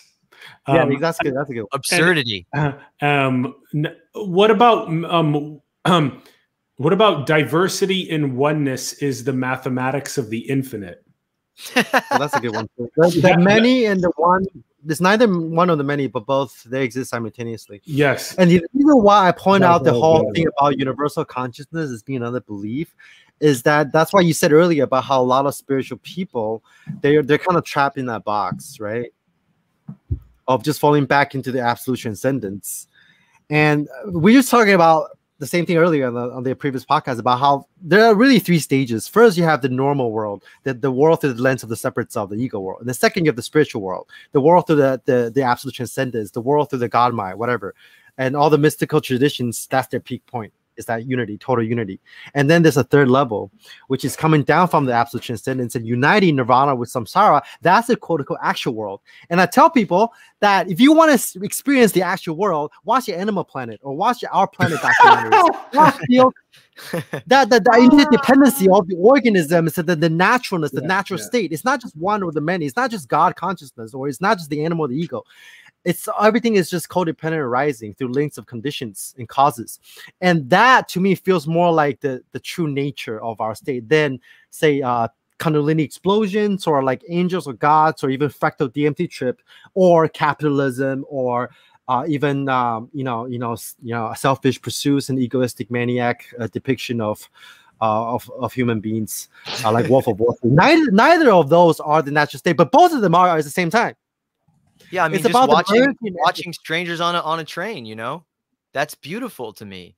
A, because, a, friend of mine just said this. I, I got this beautiful thing on film. He was just like, "That's the most amazing thing to me. That's the thing I'm gonna miss the most when I'm dead. It's not my mom. It's not my lover. It's just random interactions with human beings. It's just being a human." To put one more, you know, to say one more thing about me, what I'm doing, why I feel called to do this. It's not because it's moral. It's not because you know I have an argument or because I surveyed one belief system against another. It's just because I don't have a choice. I do it because it is natural. It is my it is my natural state to do this. And all my life has spent you know going through this adventure you're talking about those three stages you know it's like uh, the, the book that blew blew my mind was the hero's journey or the hero with a thousand faces by joseph campbell that it was like we're all on an adventure we're all on this journey and there's the ordinary world and then there's there's the fantastical world dreams and fairies and monsters and treasures and that world exists. That world exists in your mind and it exists in the world outside of that. If you step out of what you accept to be the truth of reality, you can find that world. But that, and most Hollywood movies are actually based on that structure. But the, where they get it wrong is that it ends with the character, you know, getting that Kundalini bus. They, they get their own boon. But it ends when you bring the boon back to the ordinary world and you give it to them and you share it you share it with them and it becomes a shared experience that that's why you go crazy. That's why you go into the wilderness and take on the devil which is you which is you. All the gods all the monsters are you. They're consciousness they're the self. But you go through that stuff to find that sacred treasure that life-giving water to bring it back to the world. That's it and that's beautiful to me. And it's an insane thing it's not rational at all.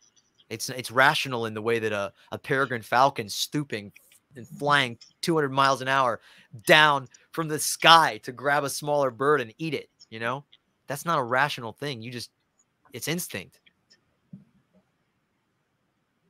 It's great. It feels great. Do it. Dive in. If you if you can find that water of the heart, dive the fuck in and follow that passion until you're not moving anymore on your own volition. And your only choices, even choosing a piece of pizza, it's like, what do I want on that? Oh, I could say I have the choice to choose my toppings. I don't have a choice. I'm gonna get the burrata. You know, it's it's the only it's the only one. The hero's journey seems to be one of the best ways to help people shift from the existing scripts into um, more uh, sovereignty and freedom and actualization and planetary prosperity. So that's a great archetype. It's a critical one. And just to also touch on um, what we've been talking about regarding fungi and what Frank just mentioned a moment ago as well, where there there does seem to be a um, a pretty fascinating um, you're kind of you're kind of birthed in as a as a person and then you're like okay how do i transcend this? And then you merge with god which you were the whole time. All whole time. Um, and then and then after that um, there's no distinction uh, between what is mundane worldly stuff and what is the transcendent nirvanic stuff. Right. And then yeah. and then that meeting point that meeting point is what the fungal networks are basically trying to say. Um, and yeah, and then that's really where I've gotten fucked um, in the last couple of like, especially like weeks, um, is that um, what they're telling us, which is a is it's a it's a more than 1 billion year old intelligence which by the way we come from 650 million years ago the animal split from fungal lineage. So animals are descendants of fungi. So when frank talks about animal planet and the earth and the natural state um, it's all a dependent origination. It's all infinity fucking itself with endless amounts of webs of causes in it's beautiful. Like one of the most important messages that i got from fungi about like 3 months ago or something like that was that it went something like this. It was like eons bitch. Eons bitch. Eons bitch and what it was saying was that it took eons bitch for you to have the exact experiences, for you to have the exact movie that you're having right now. Eons, bitch. Endless, infinite, dependent webs for you to have this experience. And that melted the fuck out of me. Um, and that's what we are. That's that's what we are. And um, and so that's why when people talk about this centerless, uh, non-dual, very decentralized, universalized cosmic octopus, as as Frank says, where each of us are tentacles, um, that uh, the the the there's no words yeah, it's, it's kind of like this. It's kind of like this. It's kind of like each of us is a tentacle, but at the same time, we're also the originator of all the tentacles. So, like when I hear sensations outside right now, when I look at the clouds, or when I hear the cars driving by, when I look at you guys, I'm experiencing everything as just webs, just connected, like physically connected to everything. So it does literally feels like every single sensation is like a tentacle of tentacle of tentacle, right? And this whole field is absolutely connected. There's just the body of the cosmic cosmos the, the cosmic octopus. But at the same time, this cosmic octopus, there is just a manifestation. There's just a sensation. There's no there's no center point to this octopus. You know what I mean? So it's not like Frank the octopus having tentacles. It's that Frank here, the, this this thing, this like this thing here is just part of the. It's just one tentacle, right? And there's no central tentacle because everything is have because nothing non no tentacles can exist by itself has an inherent existence apart from those relations. Alan, can you look up? Uh, it's called Indra's net. It's describing this exactly. Yeah, and I, I think that. it's from Tibetan Buddhism, and it's so good. It's basically that there's a, a crystal lattice, a web of everything, and um, the Indra's jewels, Indra's pearls. Oh, it's so beautiful. That there's a web of life. That life is every single. By the way, look at what the first. It's a metaphor used to illustrate shunyata, emptiness and then also dependent origination. Essentially I, and i hope i don't mess this up because it's such an it's like the most beautiful metaphor for everything that i've ever heard that there's a net a web of it's all connected at this point at all these uh you know vertices these points and every point is connected to every other point. But it's so also connected to itself. Every, every single point is connected yeah. to everything else. So every moment that has ever come to pass in this web of not just you know all of our associations our yep. lives our dreams our you know best moments our worst moments they're all tethered in this wonderful way that if you really look at it and i was talking about this today with you know the ways that filmmaking or bringing a camera out changes reality that to look at to look at each moment you can see the light shine through the crystal beads and but oh yeah point a camera at somebody else and ask them their story as if it is a story, you know, in a way of showing other people their hero's journey. Because people walk through this world, most of them, they don't think they have a story. They don't think that there's a, a, a, a trajectory of their lives. They just kind of think it's just random that this happened, then this happened, and then this happened. Oh, and then that happened. But really, when you get people talking about it and you ask the right questions, you can really show somebody that. Oh, I love this moment. This moment that I thought was meaningless or that I thought was the worst moment of my life. And this is the most consistent thing I realized in oh. studying stories and in looking at my own story. And I've been obsessed with my own story, you know, forever and seeing that there, this, there's a story in this life and I can't waste this life on the mundane moments. I can't, I have to leave the ordinary world, not stay here in it. That when you realize that the worst moments in your life, the most gutless catastrophes that busted everything open and ripped you apart and, and, you know, poured acid down into the most sensitive aspect of you.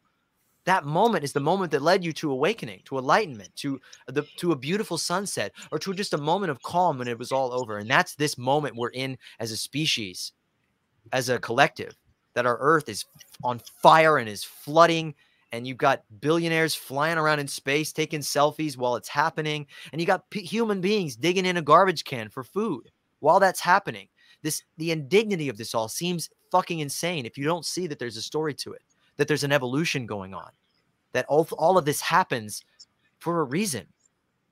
And maybe that reason is just the, you know to bring things back to the heat death of the universe and you know the undoing of the big bang or whatever the beginning moment is that or that that independent origination where nothing right became somethingness. I, I don't think that's true. I think that we we are going through this so we can learn from it so we can learn better.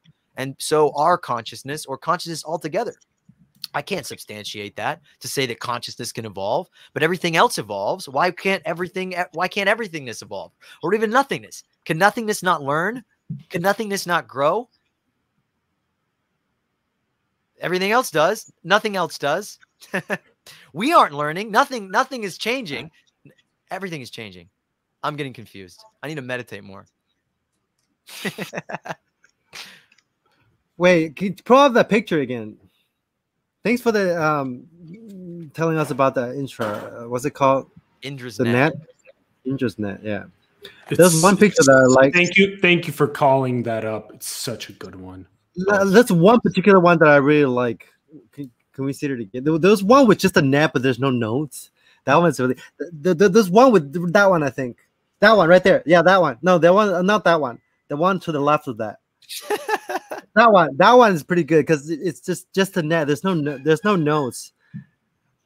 Like there's no there's no particles in between those those connections. Click it again because they're make it bigger. It's really hard to it's it's almost impossible to to, to illustrate this. This is too complex. But see how there's no, there's really no like there's no not even the, the there's no like circ there's no like balls in between those nets in a sense, right? Some of the other pictures have like a big ball, but that's the thing you try to deconstruct. That there's no balls. There's just the relations. There's just the connections. The yeah. Speaking there's of balls, no balls. There's only and, and, relations. Yeah, yeah. There's no balls. But speaking, speaking of, of balls, the, the, I hate this, but I, I have to pee. Uh, I was gonna say, Frank, if you want to read your basketball post. Speaking of balls, um, oh, I was gonna, I, would, I was gonna say something about time because you said something about how movies, everything is uh, existing wait, simultaneously. Yeah, same thing with the like ultimate. Ultimately, I think. Marlo, go pee, go pee, bro. Frank, t- talk. Do your do your basketball thing because you were you were, you were hot to trot. You were hot about that. I'll be. Back. Yeah, we uh, will. Not, we'll do that. Let's do yeah. that later. At some point. This. At some point, we will. Yeah, yeah. We'll see you in a bit. So whatever what he said about the film, uh, everything exists simultaneously. Um, I think that links only exist on the relative level of spatial dimension of space and time as well, because ultimately there's no process. Ultimately, everything is spontaneous and simultaneously arising. Oh, we're pausing? No, I I just made your oh. screen oh. big. Oh, okay.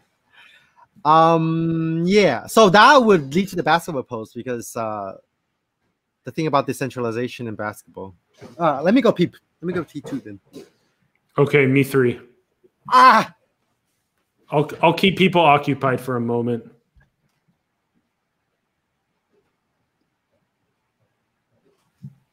Love you guys.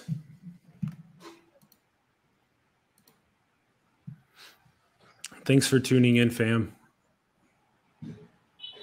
Super appreciate you.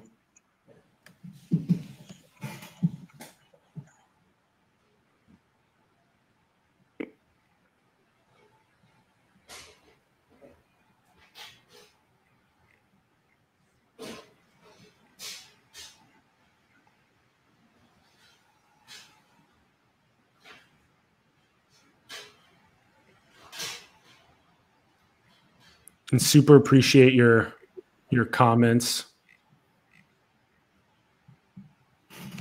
Thank you.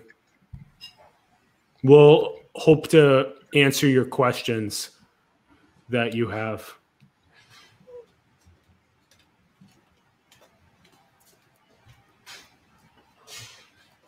I am back, broth. Okay, Frank, you keep people occupied. We've we have an audience question that I feel like it would be good Okay. for you to for you to answer as well. Um, Okay.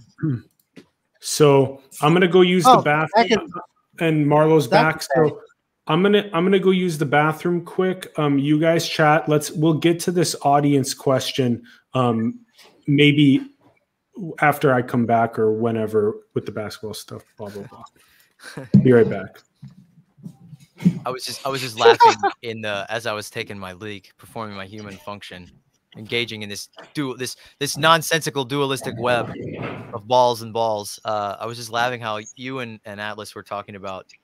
You were like, bro, you haven't awakened, bro, you haven't died. Oh, bro, bro, you gotta do it. You were like, you were like, like big brothers that were like, oh, dude, you've never drank before, bro. You gotta drink, dude. Oh, you gotta have this. It's great. I just love how innocent and sincere and just and just ex- exhilarated you are about you know experiences like that. I, and I just I love I just love your zeal. I'm just gonna give him uh, 30 seconds here and just appreciate you, Frank, because you're one of my very favorite life forms, death forms, nothingness forms, formless emptinesses, because you have this insatiable zeal and curiosity that is like such a miraculous thing. And so many people just lack. They're not curious. They're not interested in their world. They don't want to know anything. They just want to, if anything, they want to dull it like with alcohol, you know? well, I think uh, what I'm doing is kind of similar to what you're doing. It's just in a different way. Um, yeah. So whatever you said could be directed at yourself. That's the whole point, right? We're, we're directing it all at the self.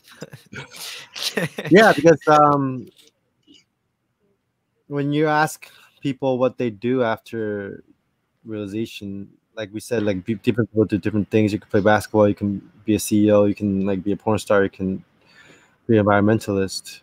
Um, I guess the point is afterwards is you just do what I think the program that you were running before is important because whatever program that you're running before will probably most likely keep running itself in a more efficient way because without the doer without the agency in the center it's it's like it's like what we talked about earlier like when you when you hear a sound before awakening before non-duality it's the it's you hearing the sound there's a delay right? There's you and the sound there's a delay. There's a delay between all the sensations. There's- separation. yeah there's a delay between the seer and the scene. But after you de- deconstruct the center point there's just a scene. In hearing there's just a hearing. In thinking there's just a thinking. It's not like you can't think. It's not you can't you, have to be in the space of no thought it's not like that. It's like when you think it's not you thinking. It's thoughts just just happen and there's no thinker. There's only thoughts.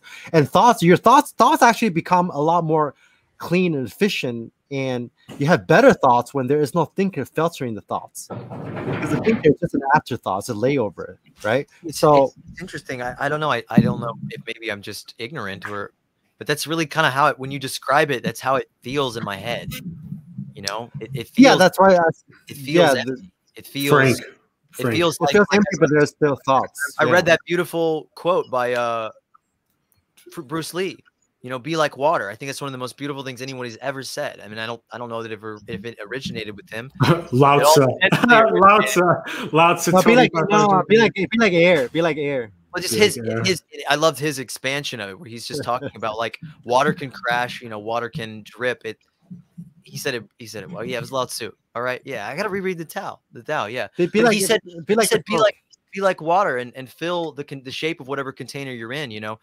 And I think that's kind of one of the core principles of the insecurity of our, you know, kind of Western materialistic, capitalistic, whatever society. Wait, wait, wait. Before before I lose this, this is I think this is a very important point. Um, Frank, is is the analogy to continue that the the appearances that are happening on the screen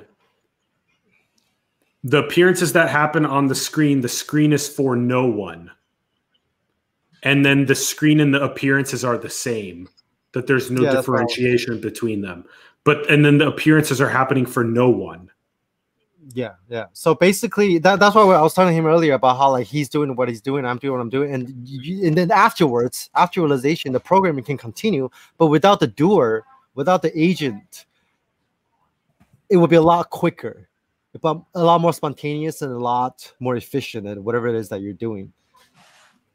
Right. So so in a sense, there's not there's not even a container to contain the water. What I was saying about that quote is that he it's like our attitude, our deeply embedded individualistic attitude that is based in insecurity and scarcity and debt and war and all these false things is to wherever you go, you assert yourself. You say, This is me.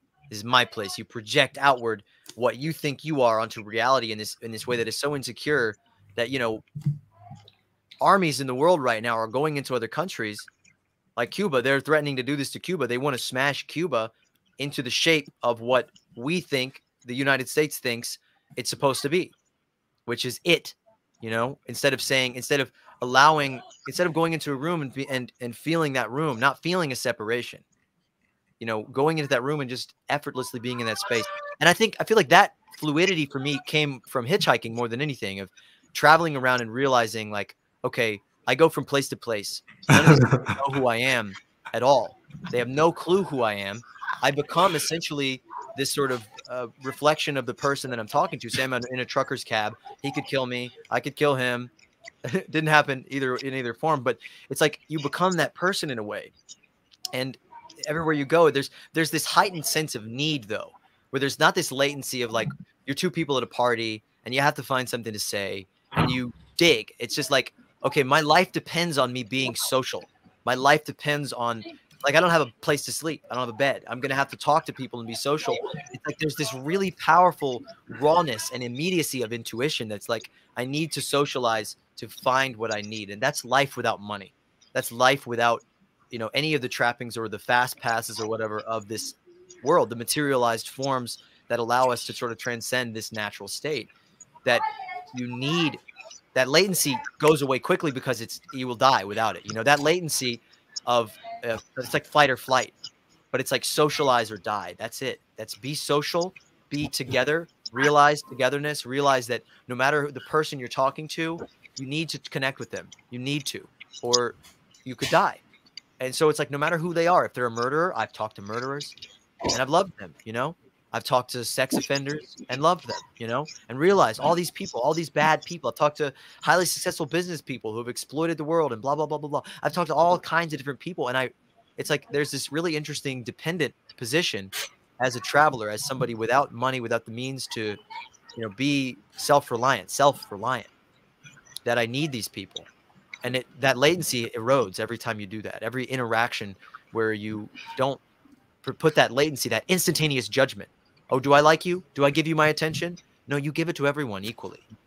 But it, it's it's interesting that things optimize. You find the place where you're really really supposed to be when you listen not to what's going on around you, but you are that water. You are that water going into the room. So wherever you are, wherever you go, water is efficient. You know, it will find its channel. It will find its way back, like electricity will find its way through a circuit in the most effective way. Fungus will do that too. They'll in- instinctively find their way the most effective and intuitive pathway through life to find the resources, to find what they need. And what we really need is that sense of connection.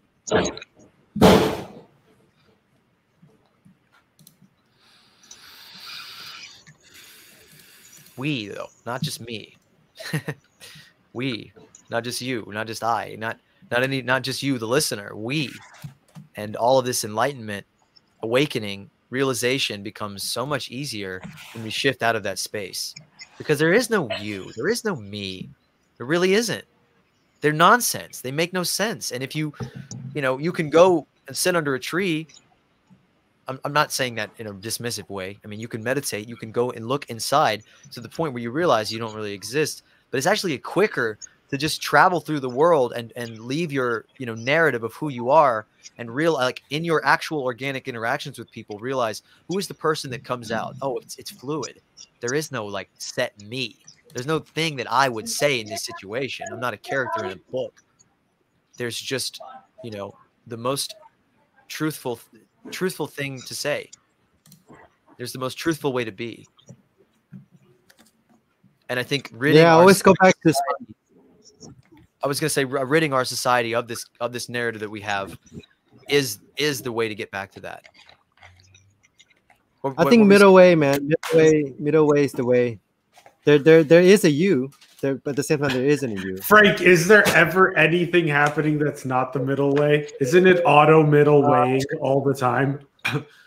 but yeah, anyway, Uh, keep going with what you were saying. It's auto middle weighing. But yeah, keep going. What were you saying? Self What is what is the middle way?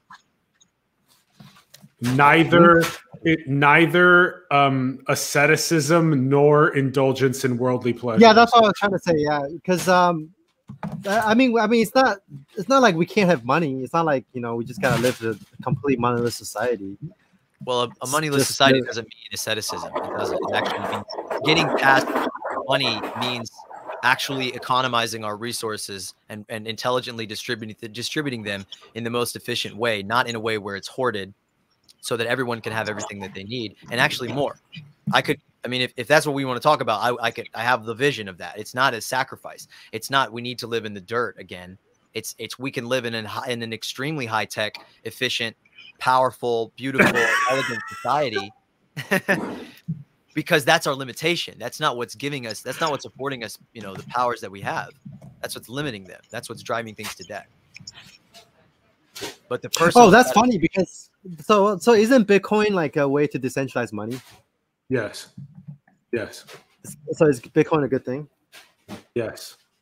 All cryptocurrency, fr- all decentralization of centralized infrastructure in general is a good thing. Yeah, yeah. So decentralization is the middle way. Decentralization is dependent origination. it is Exactly. fungi. Yeah. Yeah. Yeah, Atlas and I were talking about kind of Trojan horsing these spiritual principles into media, into movies, into books, into podcasts, and things like that. Like my uh-huh. podcast, Moneyless Society, is although we do we have discussed spiritual, you know, aspects. We like uh, our recent episode, our, our most recent episode that's coming out tomorrow, is with two uh, war veterans, and they're talking about imperialism and the military-industrial complex, and you know the ways that the financial system and the the profit motive motivates wars. You know one of them said beautifully that this is a spiritual war that we're in. We're in a spiritual war and every man woman child and every other kind of living life form on this earth is you know in the crossfire of that is is has the gun to their head collectively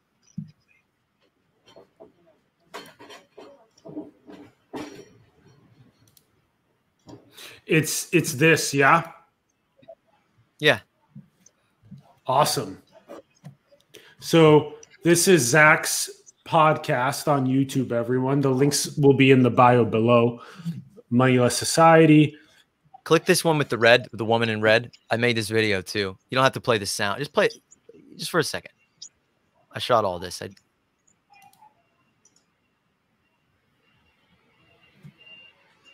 oh the audio's not playing. That's okay. Just a little tease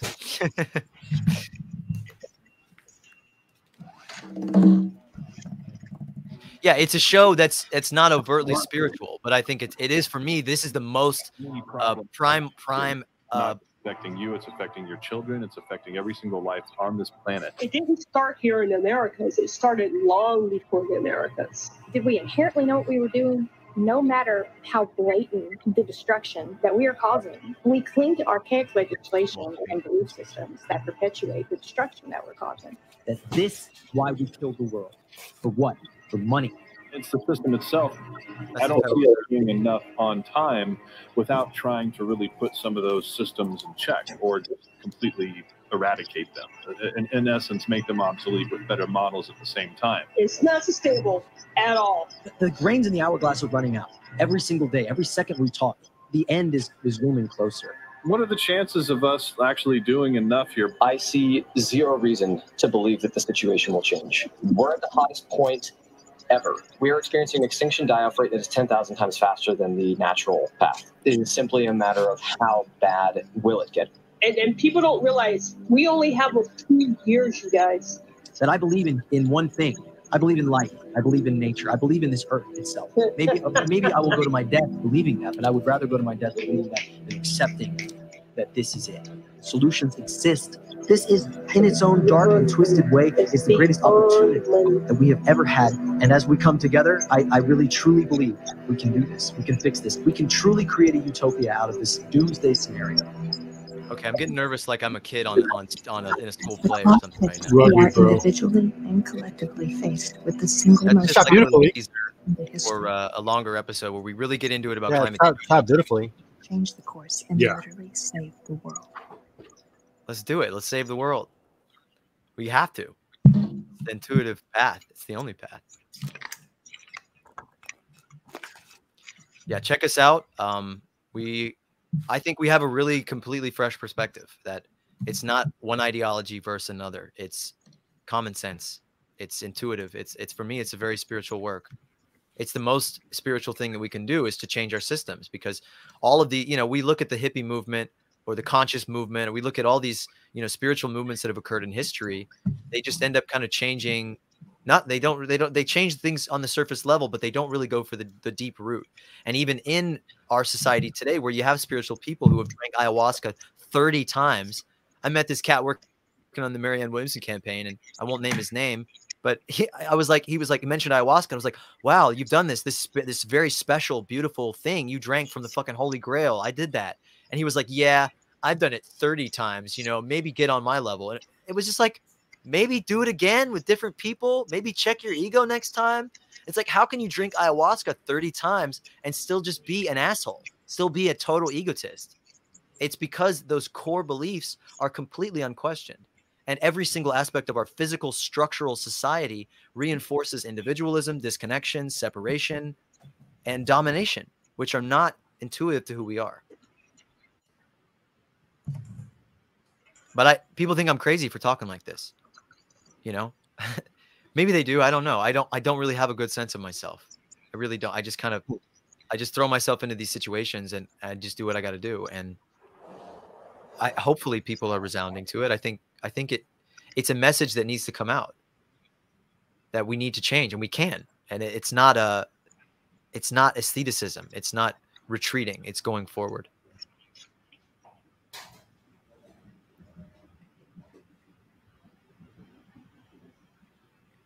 How do you feel about that, Frank?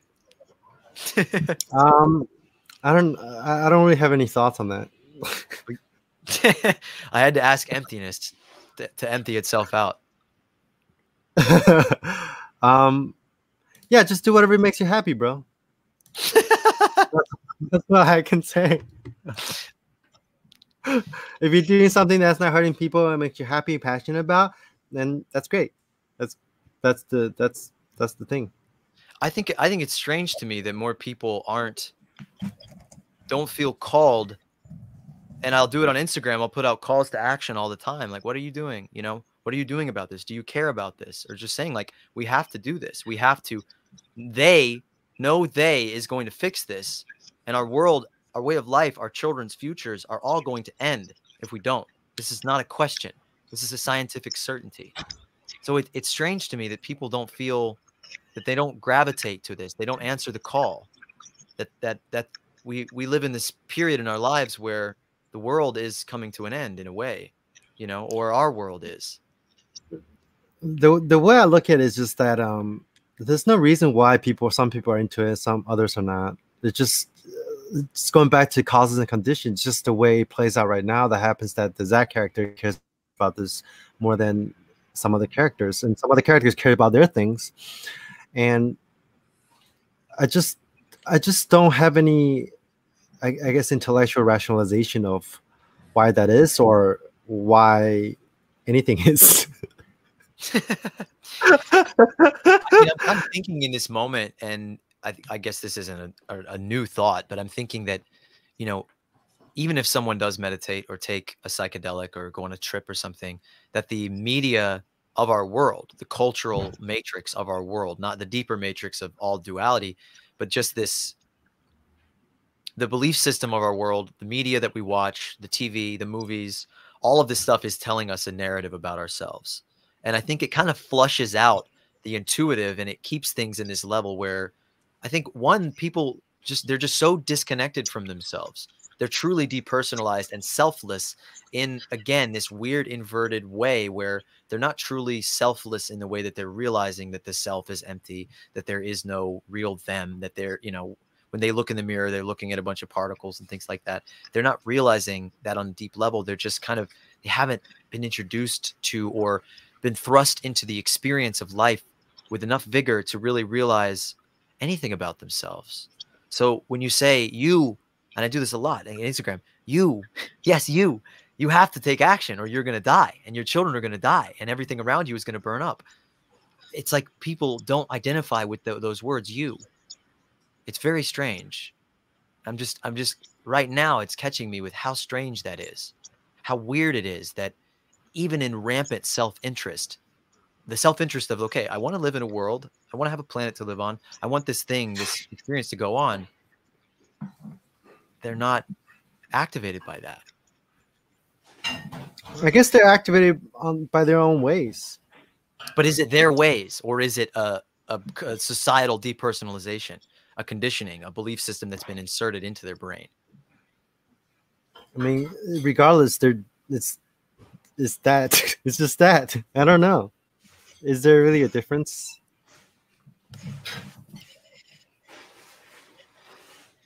Hard to say. I think there is, though. I definitely think there is a difference. I, I, I, I don't. There's levels of simulation, you know. There's a simulation in a simulation, and there's a simulation in the simulation in the simulation in the simulation. See, but I don't think the world is a simulation. I mean, the simulation is simulating itself. It's not. It's it, whatever level it is. It's simulating itself. Yeah, I think it, it is uh, kind of a I mean? it, it's, it's, a simulation. I think it's very real. It's very real. It, you know, it lacks substance or whatever.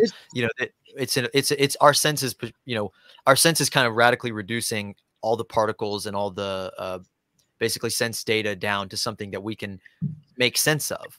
In that way, it's it's simulation. But I think it's very real. well. In that way, sure, it's a simulation. But yeah, the, I guess it's in a way. There's many different levels of simulation, all happening all the time. Um, but then at the same time every simulations is itself.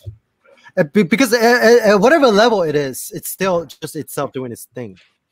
So i guess you could say that it's, it's simulating itself at the same time it's it's simulating other levels. And all levels are simulating each other. So it's not just like oh there's this world and there's a copy of it and then we're trapped in this matrix and we have to get out of it. It's i think it's a lot more simple than that well, yeah, there's a there's there's a, a belief system, an economic system that is is endlessly self-maximizing and seeks to leverage. Uh, basically, basically, it, re- it requires a, a slave class, a working class, wage slavery, and those people can't be intelligent enough that they kind of realize that that exists. And I think self-actualized people. This is why the hippie movement or the student movement you know the consciousness movement of the 60s and 70s was so dangerous that they literally shot people was because and why psychedelics are illegal why just now psilocybin is being legalized because uh, self-actualized people can't be controlled. They can't they're not they don't make good consumers they don't make good workers. It's really hard this has been one of the struggles of my life it's been the greatest struggle blessing of my life that i'm a terrible worker for most people because i can't just shut my brain off and like box things and you know put things and swipe things and I just I'm not good at doing that and being a machine of productivity because I I I will I'll I'll see these fragments of myself in another person and it blasts me out into some on some other thing. So there is a matrix and the matrix is a belief system that's current con, constantly reinforced and engendered by these uh, sort of incentive structures, mm-hmm. monetary forms, and things in our world. Sure. Yeah. The, the the matrix is the Maya. The Ma- Maya would do anything to sustain itself, and, and the Maya is just a collective ego. It's, it's it's operating on the same under the same mechanism as as the ego, and anything that isn't part of the ego will automatically get demonetized. Sorry. Um, what's that word? Demon. Oh, demonized. Demonized. Yeah. Well, so no, it's like demonetized. No, really, anything that doesn't. Both, both, yeah, both. function ego it doesn't make money. It doesn't make money yeah. to fix climate change. It doesn't make money to feed the homeless and to help people. It doesn't make money to give people free healthcare or to, you know, uh, it's like solar energy. I read this fucking MIT paper the other day that was like, yeah, solar energy as it becomes cheaper and cheaper and cheaper, it will become unsustainable because we won't be able to continue making money off of it. It's like that's why the world is the way that it is because of this very strange demon, demon demoniacal, you know, materialization of ego, which is money. Finding the uh, perfection in the imperfection. Well, I do, I do, I do see that. I, I am, I'm actually in love with the whole journey. I'm in love with the fact that I'm uh, alive at a point in history. Okay. Okay. So it's, it's obvious. It's obvious. There's simultaneity. It's all already perfect and ineffable and non dual. And yet there's also the dualistic perfecting that's happening where it's shifting from egoic contracted architectures and consciousness, slave to money, towards decentralized, liberated freedom, individual actualization, prosperity. It's just all simultaneity. That's all it is. But but the more that attention turns all the way inward and unites with its true nature, true essence, and focuses on the architectures that are next generation for the Gen Z and generation alpha for these next young people that that's exactly sort of the mentality that we want um, that's that's quote going to make the most prosperity and um, abundance mo- moving forward um, one thing yeah i love it. One thing one thing was um, there's a question that i want to answer in the chat quick but um, but right prior to that um, i just want to say because this is probably this is directly linked to the question as well but is this what we were looking at earlier? Is it also related to the hyperbolic geometry where in the hyperbolic geometry it um, frank have you seen this before Uh, yeah. Wait, scroll down a little bit. Scroll down. Oh, I like, I like. uh I, I- You can't see what I'm pointing at. Dang it. but you know the you know the style of uh of geometry where it goes. you goes click to see this gold one. This gold one. yes It's circles. It's no, no, no, no, no. Um, other side, right by the grid. There we go. Click that. Oh, that's lovely. Yeah, that's really it. It's all intermeshed. You know, it's all is- woven together. Is that is that sort of similar the hyperbolic geometry view to um, the Indra's net and uh, is that resonant for you? And then you'll see this question, Frank. Is that resonant for you? Yeah, uh, that's all the picture you showed us earlier about the the thousand eye, thousand arm Buddha. It's it's also Yeah. pretty good. Avalokiteshvara. Yeah, I love her. Love it. Oh, All right. He- Campbell talks about about Avalokiteshvara. yes. Yes. The hero with a thousand faces. Yes, yes. This fuck yes. Yes, exactly, bro. Exactly. Okay, here's the question. This is from um Alexander um Apostolov. Frank, how do you reconcile the computational leg between two codependent states in your consciousness that you perceive as to be codependent as everything is co-arising? What is the reconciliation mechanism? Frank, do you understand the question? Like, what is the A giving rise to B? What is the the middle way, middle stage that causes A to uh, affect B? Is that the question? I I, th- I think I think what the question is is around like if there is a is there a computational leg between codependent states in your consciousness? No, no. Everything is arising simultaneously. All sensations, everything. Uh, that's why I said at the ultimate level, even dependent origination is is just the concept. I mean, it's a, it's just another, it's just a, a tool for you to access the natural state. Because in the natural state, I mean, there are links, sure, but the links are it's it's not like you stop and think about how oh, this causes that.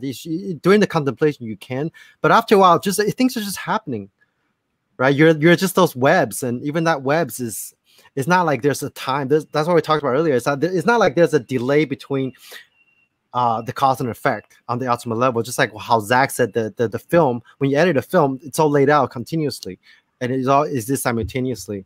So in a sense, in my experience, there's no lag at all between anything. Everything's Okay. happening. uh, Okay, without so- delay. So there's that, and know. then this is the follow up is because if there was no computational lag, there would be no space for consciousness to exist, no leftover entropy from building higher order control structures on top of each other.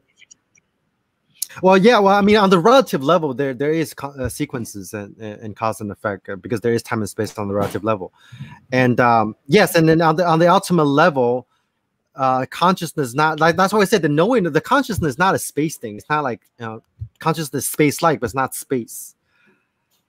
So that's why that's why the, the the thing we talked about earlier in the other episode, the knowing the empty cogni- cognition of of things, the empty cognizance, it's not really it's, it's completely formless formlessness is, doesn't even have space exactly. So even consciousness is deconstructed. Right? So it's not like consciousness is this bubble where there is form and stuff there's properties. So in a sense from that strict level there's no consciousness.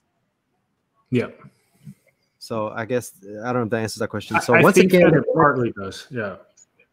the connections are computational lack of the universe. That's the limit of how the how do you reconcile that? Well what connections are the computational lag of the universe. That's the limit of how codependent everything can be. I, I don't understand that question. I think what the indication is trying to talk about is the um, how codependent everything can be is dependent on the computational lag, and I and I don't know how the computational lag plays in. Like the maybe the refresh rate is something that we could maybe explore talking about, where there's a greater refresh rate when you're more free, and if you're more contracted, oh, that's interesting. Yeah, there's less of a refresh rate. Exactly that's how the thing we were talking about earlier how there if there's no center there's no agency there's no doer everything is there's no delay. So there's no comput there's no lag in a sense. There's no computational lag in a state of enlightenment so you don't reconcile you can reconcile it before enlightenment after enlightenment you don't reconcile any delay because there is no lag It's it's interesting to say that because it's like when somebody is in that state of extreme like poverty or deprivation or scarcity, where um, they're in that reactive state, they're just reacting to everything, and there's no latency or breath or frame or space between the thing that happens to them and their reaction, which is just it. It's in its own weird way. It's it's, it's.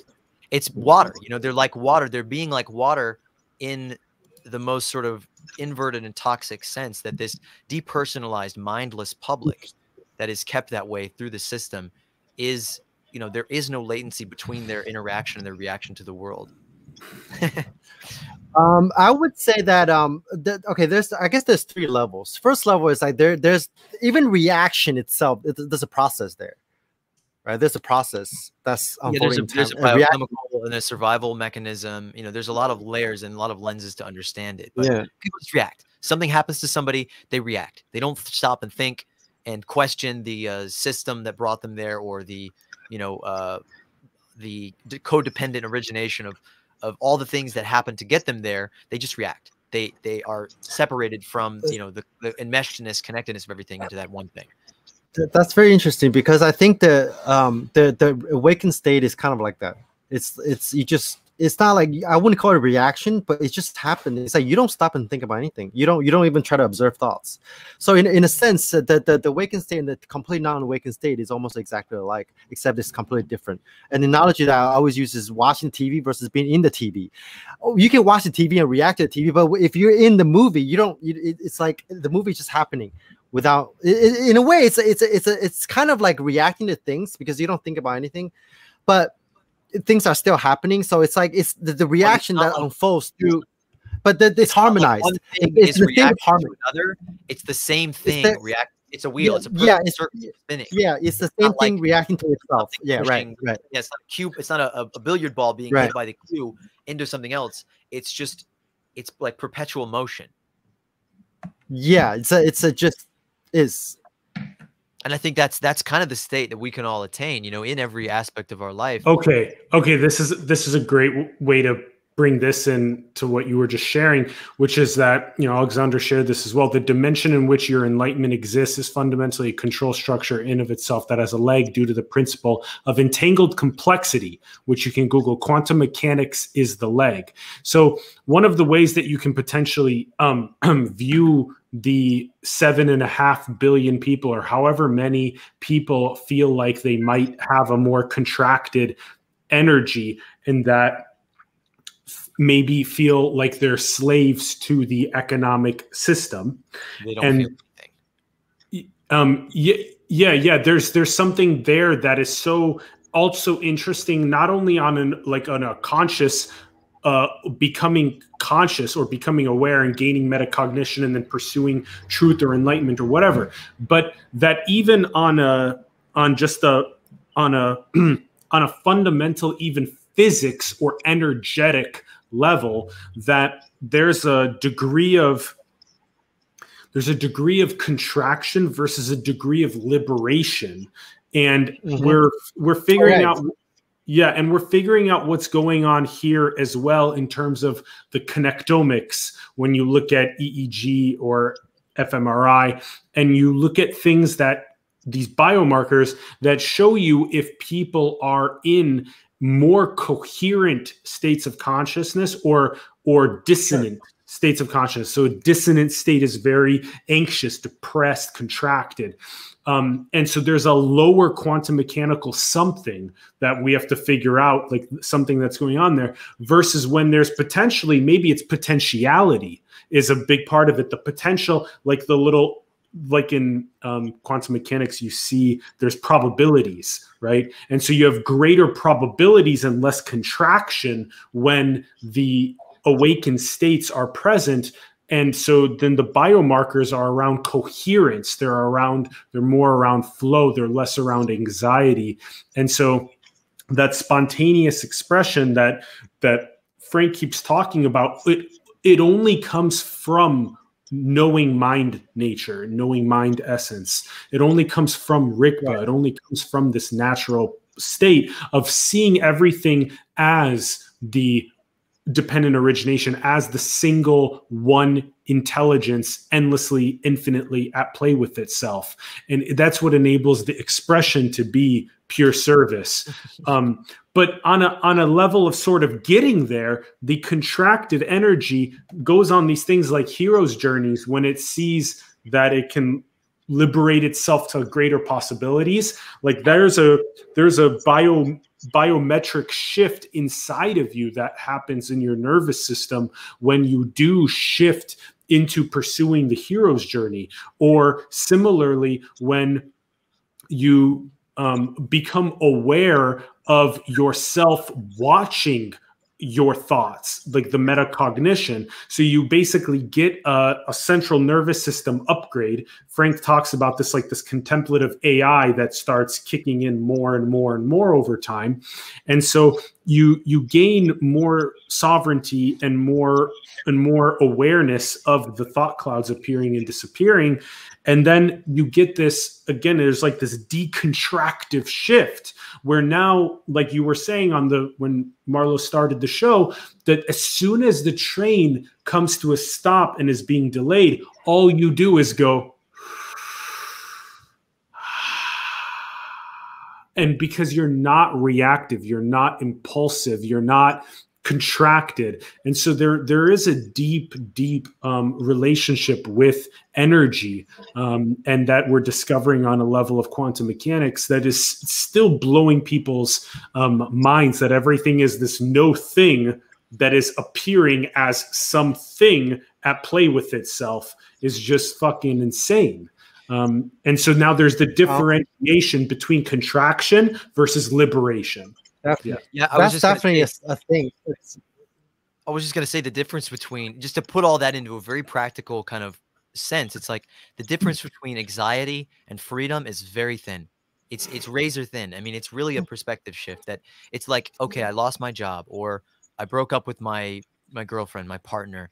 It's this thing happened to me that set me off what I thought was my path, and and the problem in that situation is life spreading out in probabilities that out far outnumber the radical reduction of what we thought was life was was the trajectory was my purpose. I was supposed to do this blah blah blah all these rationalizing insanities that keep us from basically clinging to that one thing that isn't anymore. Oh i was supposed to get to the train on time and then we start to get anxious. Whereas it's like okay i'm not going where i thought i was supposed to go or i have this road sprawled out in front of me you know i could go anywhere i could do anything. That's the shift is in seeing in that moment of latency it's it's instead of not to create this arbitrary duality of either you go here or you go here but i think this exists on a biochemical level that it's like when someone feels safe when their needs are met or when they are even in a place where their needs are not met but their deeper sort of sense of self is sort of insulated in that kind of myelin sheath that insulative protective layer that that allows them to look at that expanse of the world out there above them not as an oppression of possibilities that they can't fathom and control but an adventure of, of endless possibilities. Anything could happen. And it's like, I think when you really step into that place, that adventure of anything can happen, the script, it starts to write itself. Like the AI, it starts to write itself. You start to see this is scripted. This is too perfect. This is too good, you know? And, and your intentions and you know to get into manifestation and all these things that have been totally co-opted to be become like you know selfishness and I want this car and I want this material thing and I want my success and blah blah blah blah blah. When you set this pure intention, you know, reality itself around you changes to sort of meet that in a very freaky way and synchronicities start to pop up. And I think those mm-hmm. synchronicities on on this adventure of life, you know, they're like they're like the little clues or they're like they're like uh, crystal gems or whatever the whatever the structure of the video game that our existence is that lets us know that we're going in the right direction when things just seem meant to be. And it's impossible to say that to somebody who goes around with this belief system that life is oppressive, life is meaningless, you know, there's no God, there's no, you know, anything beyond what we can observe materially, even though quantum physics is is, you know, breaking the breaking the the uh, roof off of all of that, of all of that reductive thought. That we've proven that there's no God, we have science. What the fuck are you talking about? Quantum physics has proven that everything we thought we knew, we don't. And that's liberating. That shouldn't scare you because it breaks your narrow conception of what you thought was. We have only to discover how limitless we truly are. You know, I like the last thing you said about um yeah, we just don't really know what the fuck is going on. That's freedom. Um yeah, so yeah, just the difference, like you said, the difference between anxiety or the ego versus you know infinity or the state of god is just the contraction and expansion of uh, sensations and energy. That's all there is to it you know? It's the same sensation it's the same particles it's the same energy. But when it's contracted it's the ego. When it's expanded it's um you know christ consciousness or whatever you know? Yeah. Love. and yeah God, yeah, love, or, and, love, know, God, emergent. You know, I'm sure there's a there's a a, a sanitized, you know, a scientific way to put that. Okay, um, if if if the nature really truly boils down to this is all one intelligence exploring infinite potential, the universe is a mechanism for us to explore some of it. And then as that the zero point energy or the no thing as it fluctuates in its expression, in its manifestation into something, into this play that this is, that there are individuated, contracted, egoic, separate energies that don't know their first link nature of knowledge. And then there's the other expression, which is completely decontracted, completely liberated, completely expansive, completely free because it knows the first link, which is knowledge of mind essence. That's what is that's potentially what this whole if that is this whole fabric of what this looks like then the most it seems like the most important thing that can happen is to incrementally shift people or even rapidly if possible to shift people from contracted to expansive. And entheogens are one of the best fastest ways to like open that up. But there's also um you know there's things like microdosing on on magic mushrooms for a single gram that can that can begin that opening process that are 100% safe. Um, well, but also just meeting people's basic needs putting and be, in and meeting people's yeah and You meeting know, we, we people's often, basic we needs often try to seek Yes. this sort of medicinal cure-all but, fix but i but i also i, fundamentals Yes, yes, yes, and the, the and those are those are crystal clear given. Um, I would I would go more into the realm right now of seeing who are the people on the planet that have the most wealth and influence, and that or media um, again influence or that run the largest corporations or that are the um, presidents of countries, this type of stuff. And I would see if there are ways to shift their expression from the contracted separate to the expansive infinite free and to see their fellow employees and their million followers as actually their brothers and sisters because that creates a faster i feel like as you meet basic needs from the bottom up you can also create the top down consciousness expansion that then makes the architectures that already exist like we're talking about the presidents that run countries across the world or the fortune 500 ceos or the you know there's there's 2200 billionaires. You know how many of them have ever tasted uh, uh, uh, anything that's transpersonal 100 So 200 here's an interesting thing that Grimes, uh, the uh, wife of uh, Elon Musk, is apparently very into DMT, and she's actually bought an island. This may be total hearsay. She's bought an island to basically grow or you know raise the toads that uh, produce 5-MeO DMT. So it's what's very interesting to me, and I've experienced, I've seen this before. You know, I've seen people take, you know, very powerful substances, ayahuasca included, which I used to think, you know, oh, if everybody just took ayahuasca or if everybody took acid, we would be beyond this. But it's like, uh, for some reason, I'm I'm, I'm reminded of a, a debate I had years ago with a friend of my mom's who's this very deeply conservative, has this very abhorrent worldview, and I, I roundly like beat him in this debate, or not beat him, but we got I got him to the to realize like, okay, this is what you're actually advocating. This is the penultimate you know end of your worldview your system is the extraction of all resources into the hands of the smallest percentage of people in, in it, with the condi- with the opportunity cost of a dead earth and those small people get into spaceships and they go to earth and they flee and leave everyone else to die.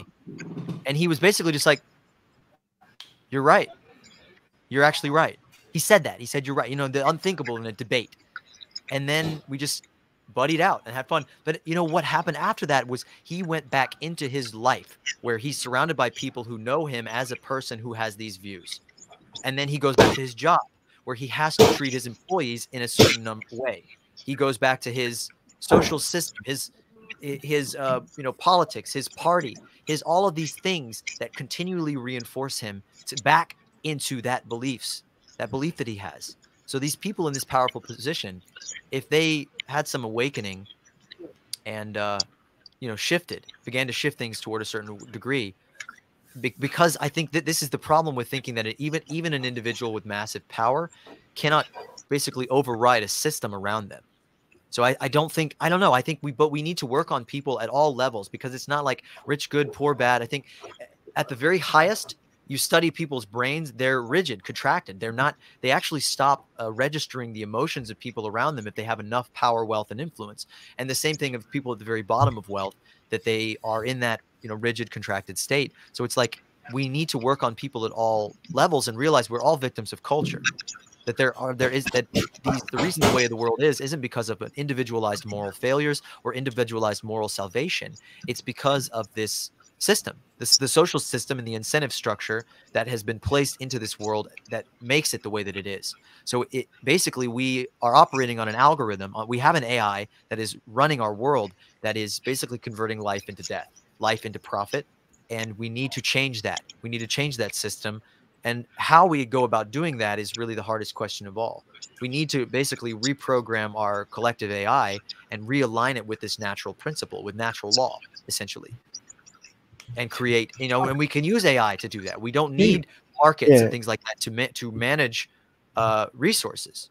We we have Oh. the technology to make that question of like, oh, who put, who are you putting in charge of that? We have an AI that we survey the, the resources that exist in the earth. This is a resource based economy. We survey the resources that exist on our earth. We have an artificial intelligence, an AI, or you know, just even an algorithm, a computer, a calculator that you know basically moderates and manages resource use, production, development, and you know essentially uses that to meet the needs, not the base needs, not the number of calories that are needed, the real spiritual, uh, personal, humane, uh, culinary, all the needs of humanity to the point where we're all operating at our best level, to where we are all functioning at a place where we're all able to co- to collectively work together in society to evolve things beyond fossil fuels, beyond these rustic, you know, antiquated thousand-year-old financial systems and mercantile systems of trade and all this shit, and get us to the point where we're working to bring everybody there. There's no guillotine that's needed. There's no person that is beyond fixing and changing, but it requires a collective shift. It takes a village. It takes people being surrounded and and uh, conditioned and nurtured at all sides so that they don't lapse back into the old way of thinking because it's so deep. The thing about the uh, whatever that guy asked me about um, um he- he- he- yeah, I love it. Uh, the Atlas. Wait. We are so, we we have three people that are so weird here. You're like the straight Um, man. the, uh, so Th- I this is to- him. I wanted This is him, to, uh, Frank. Yeah. That he, I wanted to- Al- I Alexander mentioned he enjoyed our answer- three convos. Yeah. No, I wanted to answer his question. I, I, didn't. I didn't answer his question Nothing but yet love. about Go ahead. Go uh, ahead. Um, he said something about quantum mechanics, and like I can Google it. See, I want to point out the, the distinction between the direct experience of realization and the mechanics of it.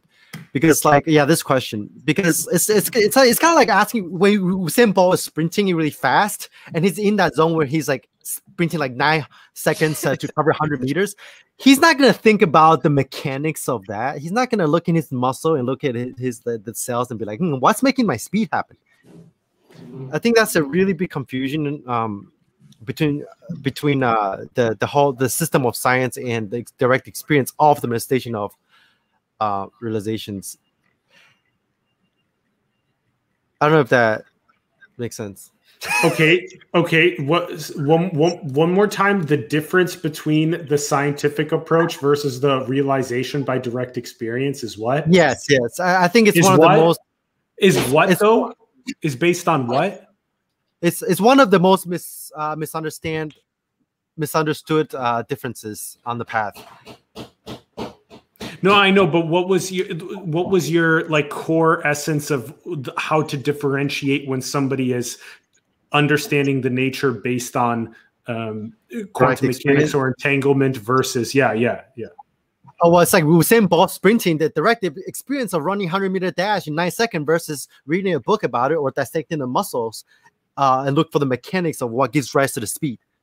That's the difference. Oh, what? Oh, oh, I see. Okay, what? Yeah. Oh, interesting. Oh, I was okay. just trying to point out that question is completely Oh. relevant to to awakening That's so because cool. he's at, yeah. So because all his questions are based on the presumption that direct experience is the same as the mechanics of direct experience, but they're not. They're on two different levels. I just want to make that clear because I can't answer that question because I don't know what gives rise to this. I don't have no fucking clue what, how this is infinite. Like, is it the brain or is it like quantum mechanics? Is it like what nerves gives rise to this? I don't care. Doesn't. It's not relevant to the Well, direct. it's, it's, experience it's of like it. Frank, you said you said uh, one of the first questions I asked you when we started filming, because Frank and I have been working on a, a the, the Frank Frank Yang the movie for quite some time now, and we were in the gym, and I had you know I kind of had an idea. I was I'm an idealist. That's my stance. That's my what's where I'm at. And I was like Frank, what came first, mind or matter? And I was kind of expecting him to say, oh, of course, mind comes first, not matter. And he said did I say? neither. You basically said that the body is the brain and and I, I think that's a beautiful way of kind of uh, putting it into the most the meatiest way of uh, kind of understanding that that the the you know mind That's- and matter they need each other. They are creating each Yeah, other. like say yes, the matrix the material world is the computer it's the hardware the software is consciousness. Like, how would you have a conscious experience Well, without a, a world or like a reality for it to um, experience. And then also how would you have a world Exactly. or a reality Without without, consciousness, consciousness to experience? It's such a simple thing once you get the realization it's so simple. It's like a child. It's like explain like i'm five. It's so simple once you get that materialism or physicalism and consciousness or awareness are one thing. It's so Yeah. simple once you get that so they're simple, one thing. right. yeah, Yeah. It's so so simple. it's just like how understanding dependent origination just answers at least a lot of questions about why this happens. Why is this happening? How is this happening? Um, it's the same with what you just said about how mind and matter are one. And you just stop analyzing what comes first. Does the brain or does the mind create consciousness? What is consciousness? Right? Like at some point, all that stuff just becomes like mental masturbation, and you just don't think about it. Yeah, you just kind of it anyway, just I kind of well, intuitively I- makes sense. You just get it. Really, it that's just it. kinda, it just you just it- yeah you just like once you get it you don't you don't analyze it anymore because you don't analyze what you already understand the questioner you- dissolves yeah the yeah, the question questioner dissolves dissolves the answer the, the, both the answer and the question dissolve Well, the Yeah. questioner builds, and but I think the curiosity remains, and and there's only curiosity driving it. yeah, but, And yeah that's like- sure that's like, like, curiosity you could- of The curiosity That's of that- what we are. That drove Yeah. it to know itself and then it ends and then it ends. To know yourself completely and then you dissolve your urge the fire. And the, the seeking it, it does it's not the the seeking ends but then the the knowing deepens. Yeah. yeah, right right exactly. The the, the unfoldment deepens after you stop trying to figure it out with the mind. That's why i always say to god realize you have to make god disappear. To realize the self you make the self disappear to realize anything you absorb it transcend it you don't see it anymore Well, if you still Carl talking Jung about was- something Carl Jung was talking about the ego. Um, is a, there's a really beautiful uh, talk by Alan Watts where he talks about Carl Jung, and he actually knew Carl Jung. So he's like, he's like, oh yes, Carl was this way, and he was this way, and he talks about he had this glimmer in his eye, this uh, element of irreducible rascality, where he understood intuitively like that all humans are capable of all good and bad at the same time. That he didn't judge people like that. Oh, there was a really specific thing that he was saying that he said. Oh yeah, he said in dealing with a patient who is suffering from an ego, you can't diminish the ego. You can't break it up like you're breaking up a kidney stone or something. You have to basically encourage it and push it to the end. You have to push it to its You have to enantiodromia. Enantiodromia was his term. The beautiful, big, beautiful 10 syllable word. The enantiodromia is when you push something so far in one direction, it goes all the way around all right, to the right. other. totally And it's totally that's That's, exactly the that's point what we're yeah. doing with our system in this world the the the enantiodromia of you know expansion and extraction and selfishness self-interest we are doing this to the world where we need to really just come out the other side we need to we need to continue pushing this self-interest to the point where we realize self-interest is to fundamentally value the life of everyone around you mm-hmm. that you personally have a lot more to gain from everyone around you coming up with you and gaining with you and that that we can't even imagine our potential right now with this master slave dynamic that is limiting the vast majority of human beings from experience from having from even being able to fathom a conversation like this you know? Like like if they were yeah, hearing that's this why I it would just it would just insult them. It would they'd just be like oh i feel stupid or i'm not smart enough for this. When everyone is smart enough to have these conversations and that's why we're here to sit here and just just giggle and and you know dig into the festoon glimmering glowing guts of what it is to be and to ask these big essential questions of like just why? Not why this or why that. Why? Why do i exist? Or why do i why? You know just taking these questions apart and, and figuring out really better questions to ask. We can't ask those questions and answer them un- until we basically wake down all of us.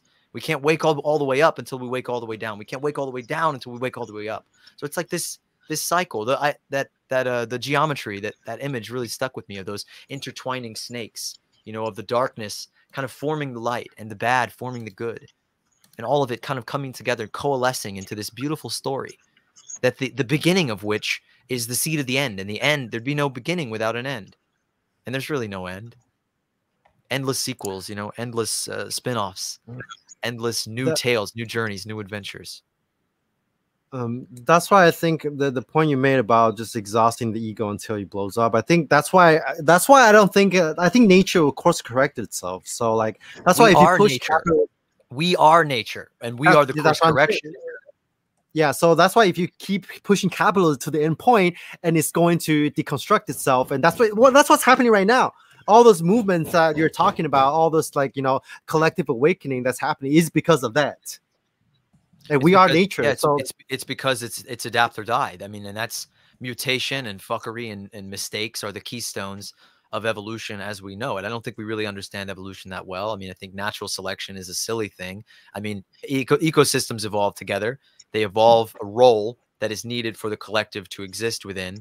So it's like, but but evolution, you know, that mutation, that thing that comes out that seems like a mistake, the thumb, the extra digit, you know, there was a there was an ape that evolved this extra digit and did they make fun of him were they like what are you you freak and he's like no no it makes me better that we are at a point where we have evolved this tumorous growth of all this crazy excess and waste and destruction and all of it can be used and channeled and recycled into something that we can't imagine oh yeah, I gotta um, read my basketball post real quick before. I- Yes, I, I, let me- have to go.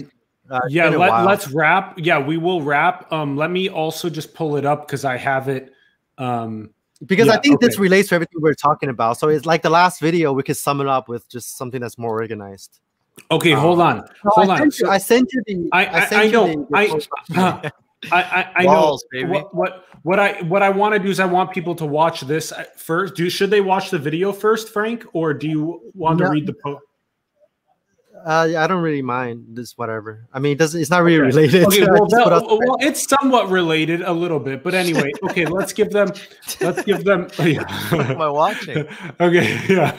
this is frank yang's dreamscape it's beautiful I mean, I just kind of down. I mean, I, I edited it a little bit. So, so I'll just read the post real quick. Okay, all right, all right. So this is at at least you have this for background. Okay, so now here's the post. You can read it from here if you want. Yeah. I'll read it. Okay, so I turned on the TV to watch an NBA game for the first time in a decade. Today's NBA is like a video game that constantly updates itself with players that have no identities. Yeah, they're scoring more points than all stars from the past generations. Teams started Joe's 20 years ago made it to the playoffs and deep, deep, balls deep, deep into it, dominated by players that are anonymous unless you follow the game. All superstars are limited from the playoffs. Literally, I turned on the TV and watched the NBA finals. I was like, who the fuck are those players, man? Mm-hmm. it's after Stephen Curry, the anonymity enters the matrix, accumulating with Kobe's death and the pandemic. We're now inside an alternative universe. The game has been moved from big man dominating in the center to beyond the three point line. Players are no longer confined to their specific roles, and all positions are shapeshifting. Mm-hmm. Superstar athletes like consciousness of the Buddha, sorry, superstar athletes of consciousness like Buddha, Christ, and gurus like MJs are a thing in the past. There are no more dynasties. Anyone can win a championship now. Likewise, thanks to the internet, enlightenment is now available to the common man. Some of the most infinite concepts I know are not teachers or gurus, but normies with no followers or profile pics. Meditators are the athletes of consciousness. When you reach the endpoint, there's nothing but the universe flexing itself. Loch Kelly said that the first glimpse he had of 4K 360 awareness, which is the nature of mind, was when he was playing sports. If ever every if every NBA player attained non-duality, their game would be next level. Panoramic core vision by default, even when you're fucking. Athletic abilities and consciousness levels are evolving side by side. Sprinters are getting faster, bodybuilders are getting more juicy, and thoughts have bigger glutes. Slam dunk contests and sneakers are more psychedelics than ever. Different players have their own unique styles to accomplish the same goal, which is putting the ball in the basket. Different practices from different traditions and uh, different ideologies lead to different phenomenological and perceptual shifts at the end. Uh, and different flavors of realization and mystical experiences all lead to enlightenment, which has no levels. Why are you laughing? it's just I, I'm I doing just- my PowerPoint presentation, bro. I delight in every every utterance, every every letter, every uh intonation, the way that you jiggle when you do it. I just love you, man. I love your ability to uh pursue a metaphor until it's unto its enantiodromia, to really do like we did in the laundry mat in the laundromat, to really like find the infinite in the mundane. And that for me is like my ultimate spiritual practice is filmmaking because it's like I was talking to Atlas before you jumped on. Uh, we thought you were having a like a monstrous poop. Um, and I know how you poop, so we were not going to go into it now. But you know, it's like getting them getting a Oh yeah, you film you film my Misu poop thing. Yeah, it was good. You'll see it someday, world. But uh, to, like for me, to my meditation, my external med- meditation is looking at the world through the camera. and zooming into these little these little small details that are expressive of you know the immensity of everything you know that you find the infinite in anything if you zoom in close enough and it- getting into the macro lens gets you even closer to that where you see a pile of dust and that's the entire galaxy that's the entire universe that exists within you that that, that that's for me is is is to look outward and to see to seek that in everything and your ability to see that to see infiniteness in basketball players running around a screen which to me would just be completely absurd. I would i wouldn't i would have to really struggle to find that you know and i think that's so wonderful uh, that our, our we're, we're specialized in that. We're specialized in this essentialized role of awareness becoming aware of itself that we all perceive something that others wouldn't that the I think filmmaking is very interesting because, like, when you look at the as a director, as a, as a person watching the film, it's kind of like non, it's kind of like unilocality. It's kind of like just consciousness, just floating around, right? Because when you know, it doesn't take a sometimes it does, but it doesn't really take a perspective of you know one specific character so much as like you know how the the, the cut of the movie is kind of like a dream where you just kind of decentralize. You know, there's there's this the camera is here, now it's there, now it's there, now it's there, now it's the, inside their mind, now it's outside, now it's, there's a air, helicopter shot, now it's this and that. So it's kinda, it's kind of like the unquote witness, you know. The watching the movie is kind of be participating in the God witness in a sense, Well- and then you're you're doing it with the finite through the mundane and, and the infinite through the finite. Blah blah blah blah. for me it's like it's uh it, it, yeah it, it's you're creating something you're, you're creating a myth and a narrative out of reality that wasn't there before or was always there waiting to be realized.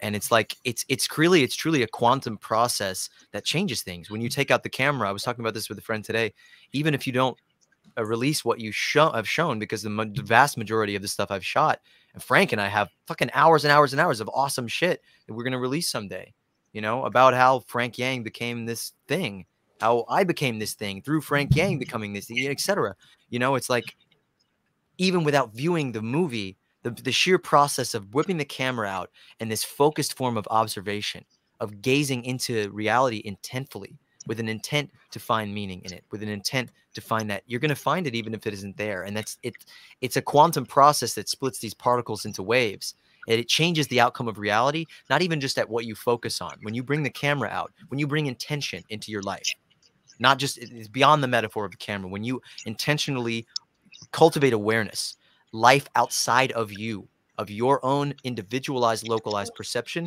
shifts and changes to meet you where you are to find you and to connect with you. That's why we're having this conversation right now. It's a really strange thing that i messaged frank yang on instagram two years two or three years ago you know and frank connected atlas and i. We started messaging each other in, on instagram. We've had very a very you know frail connection as opposed to you know most people who talk they meet each other at work they they talk to somebody see them every day but they don't have a conversation like this they don't connect at this level and that's what we're being limited from that we're not all able to have these conversations at this deep heart level that we're not able to puncture the veil of the mundane that we live in this mundane world but it's not it's amazing it's a miracle it's incredible it's unfathomable that we exist the way that we do. And i just want to see everyone get there and i and until until uh that, i think that's the the bodhisattva you know that, that you could you could achieve enlightenment and die and and pass on or or emerge blissfully but it, that's it's no fun if you can't bring others with you is it It's still fun. We it's all fun yeah. Amen. Amen. Beautiful.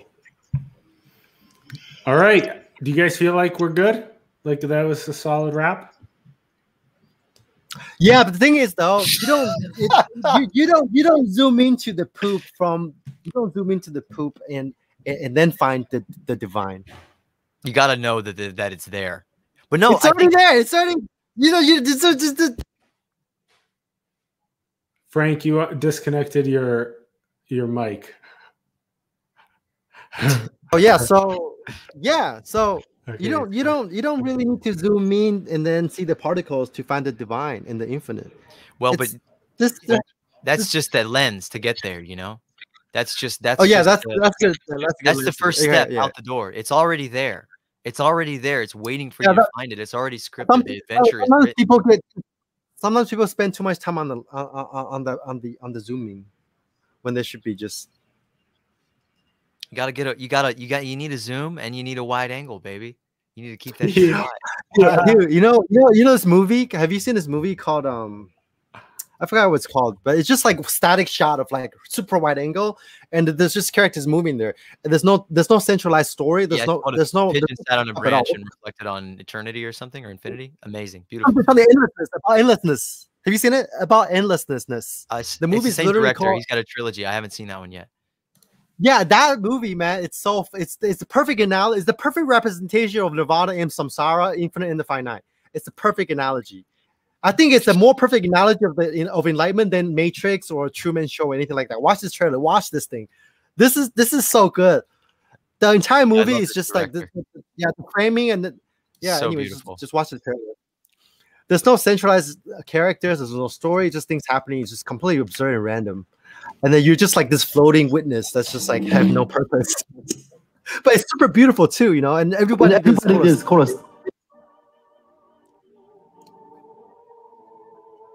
Yeah, it, it, it gets you to see the world that you uh, overlook every day for its absurd beauty.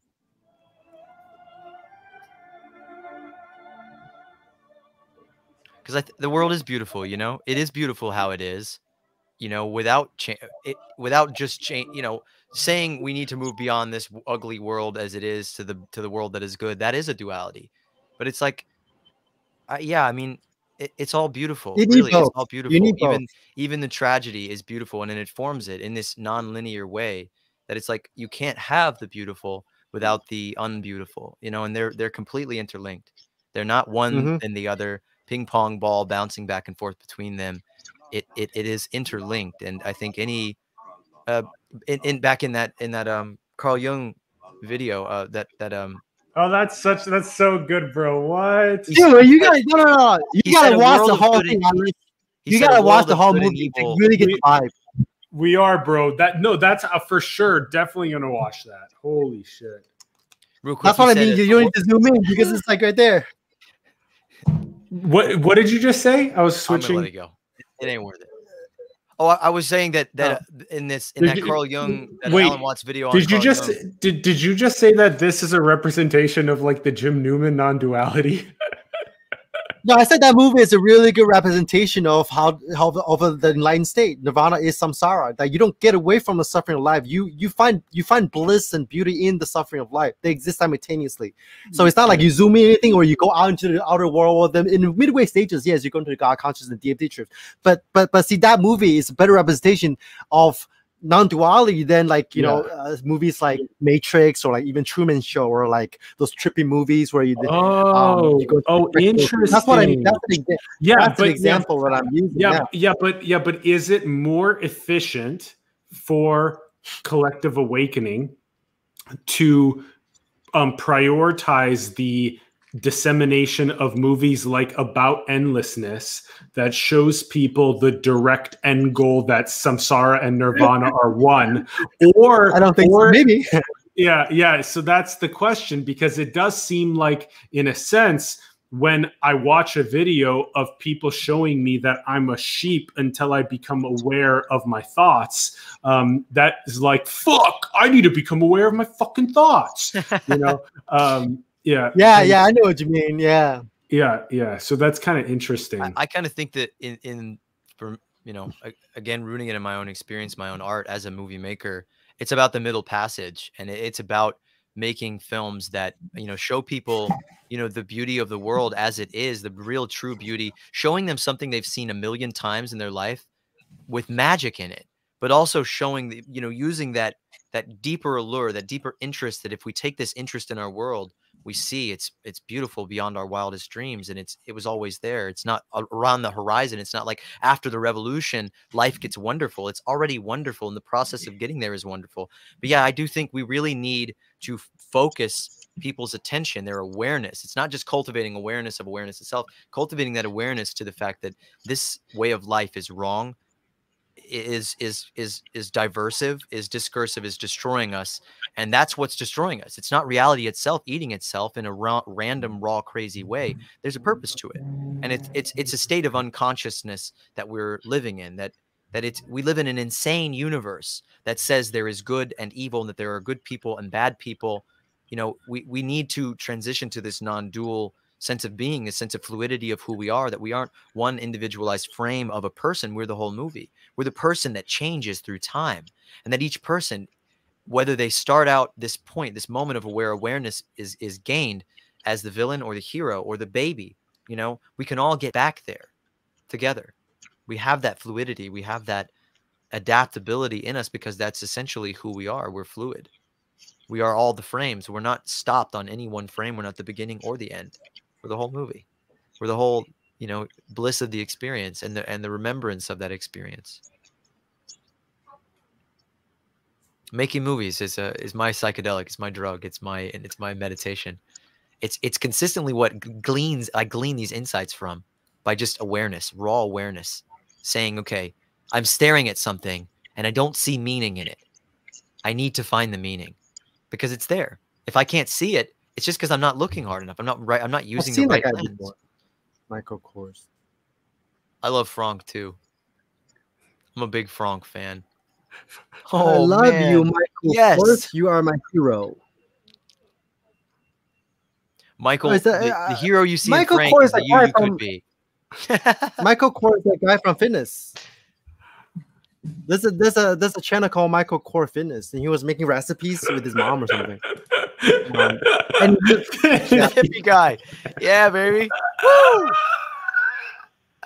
I don't think that guy's hippie, man. He's like a coll- he he plays the role of the the, the, the, the like the sorority boy. No, Michael's talking about M- Marlo. Oh, okay, okay, okay. I thought he was talking about Michael Kors. I think he's talking about Marlo. Yeah, I've- I, I, I'm no Oh, okay. to that word. Yeah. I don't fight it anymore. It's fine.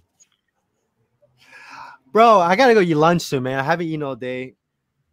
It's three three p.m. Yeah, we've been going for two hours. We've been going for a long ass director's cut of a movie. Frank, Alexander would be interested in um, chatting more. So maybe we can uh, check on IG or whatnot. I love you him. too, bro. Yeah. I'll Love add you, you, Email brother. me. Alex. Email. Send me. I'll- You, y'all can you can link my uh you can you can link my Instagram here. Anybody who wants to wants to talk Yes, we oh, will. oh yeah. wrong or right or whatever wants to talk, I'll talk to anybody. I love people. I love this is why we do this, you know, for other people. I, I- it's it's it's part part way to you know get into a crazy feedback loop with with these two wonderful you know humans, these two wonderful experiences. But it's like it's yeah, it's about connecting with other people. So please reach out. Frank, we got to get together soon, baby. We got to make this movie. We got to go to Europe. We got to go to Asia. We got to go to Africa. We got to we got to travel. We got to go to India. Come on, we got to do it. We will. We got to finish the it. Frank Yang journey. Sure. You got to train me. You got to yoke me up. You got to get me jacked. You got to teach me how to eat. yeah, we'll, we'll work out together.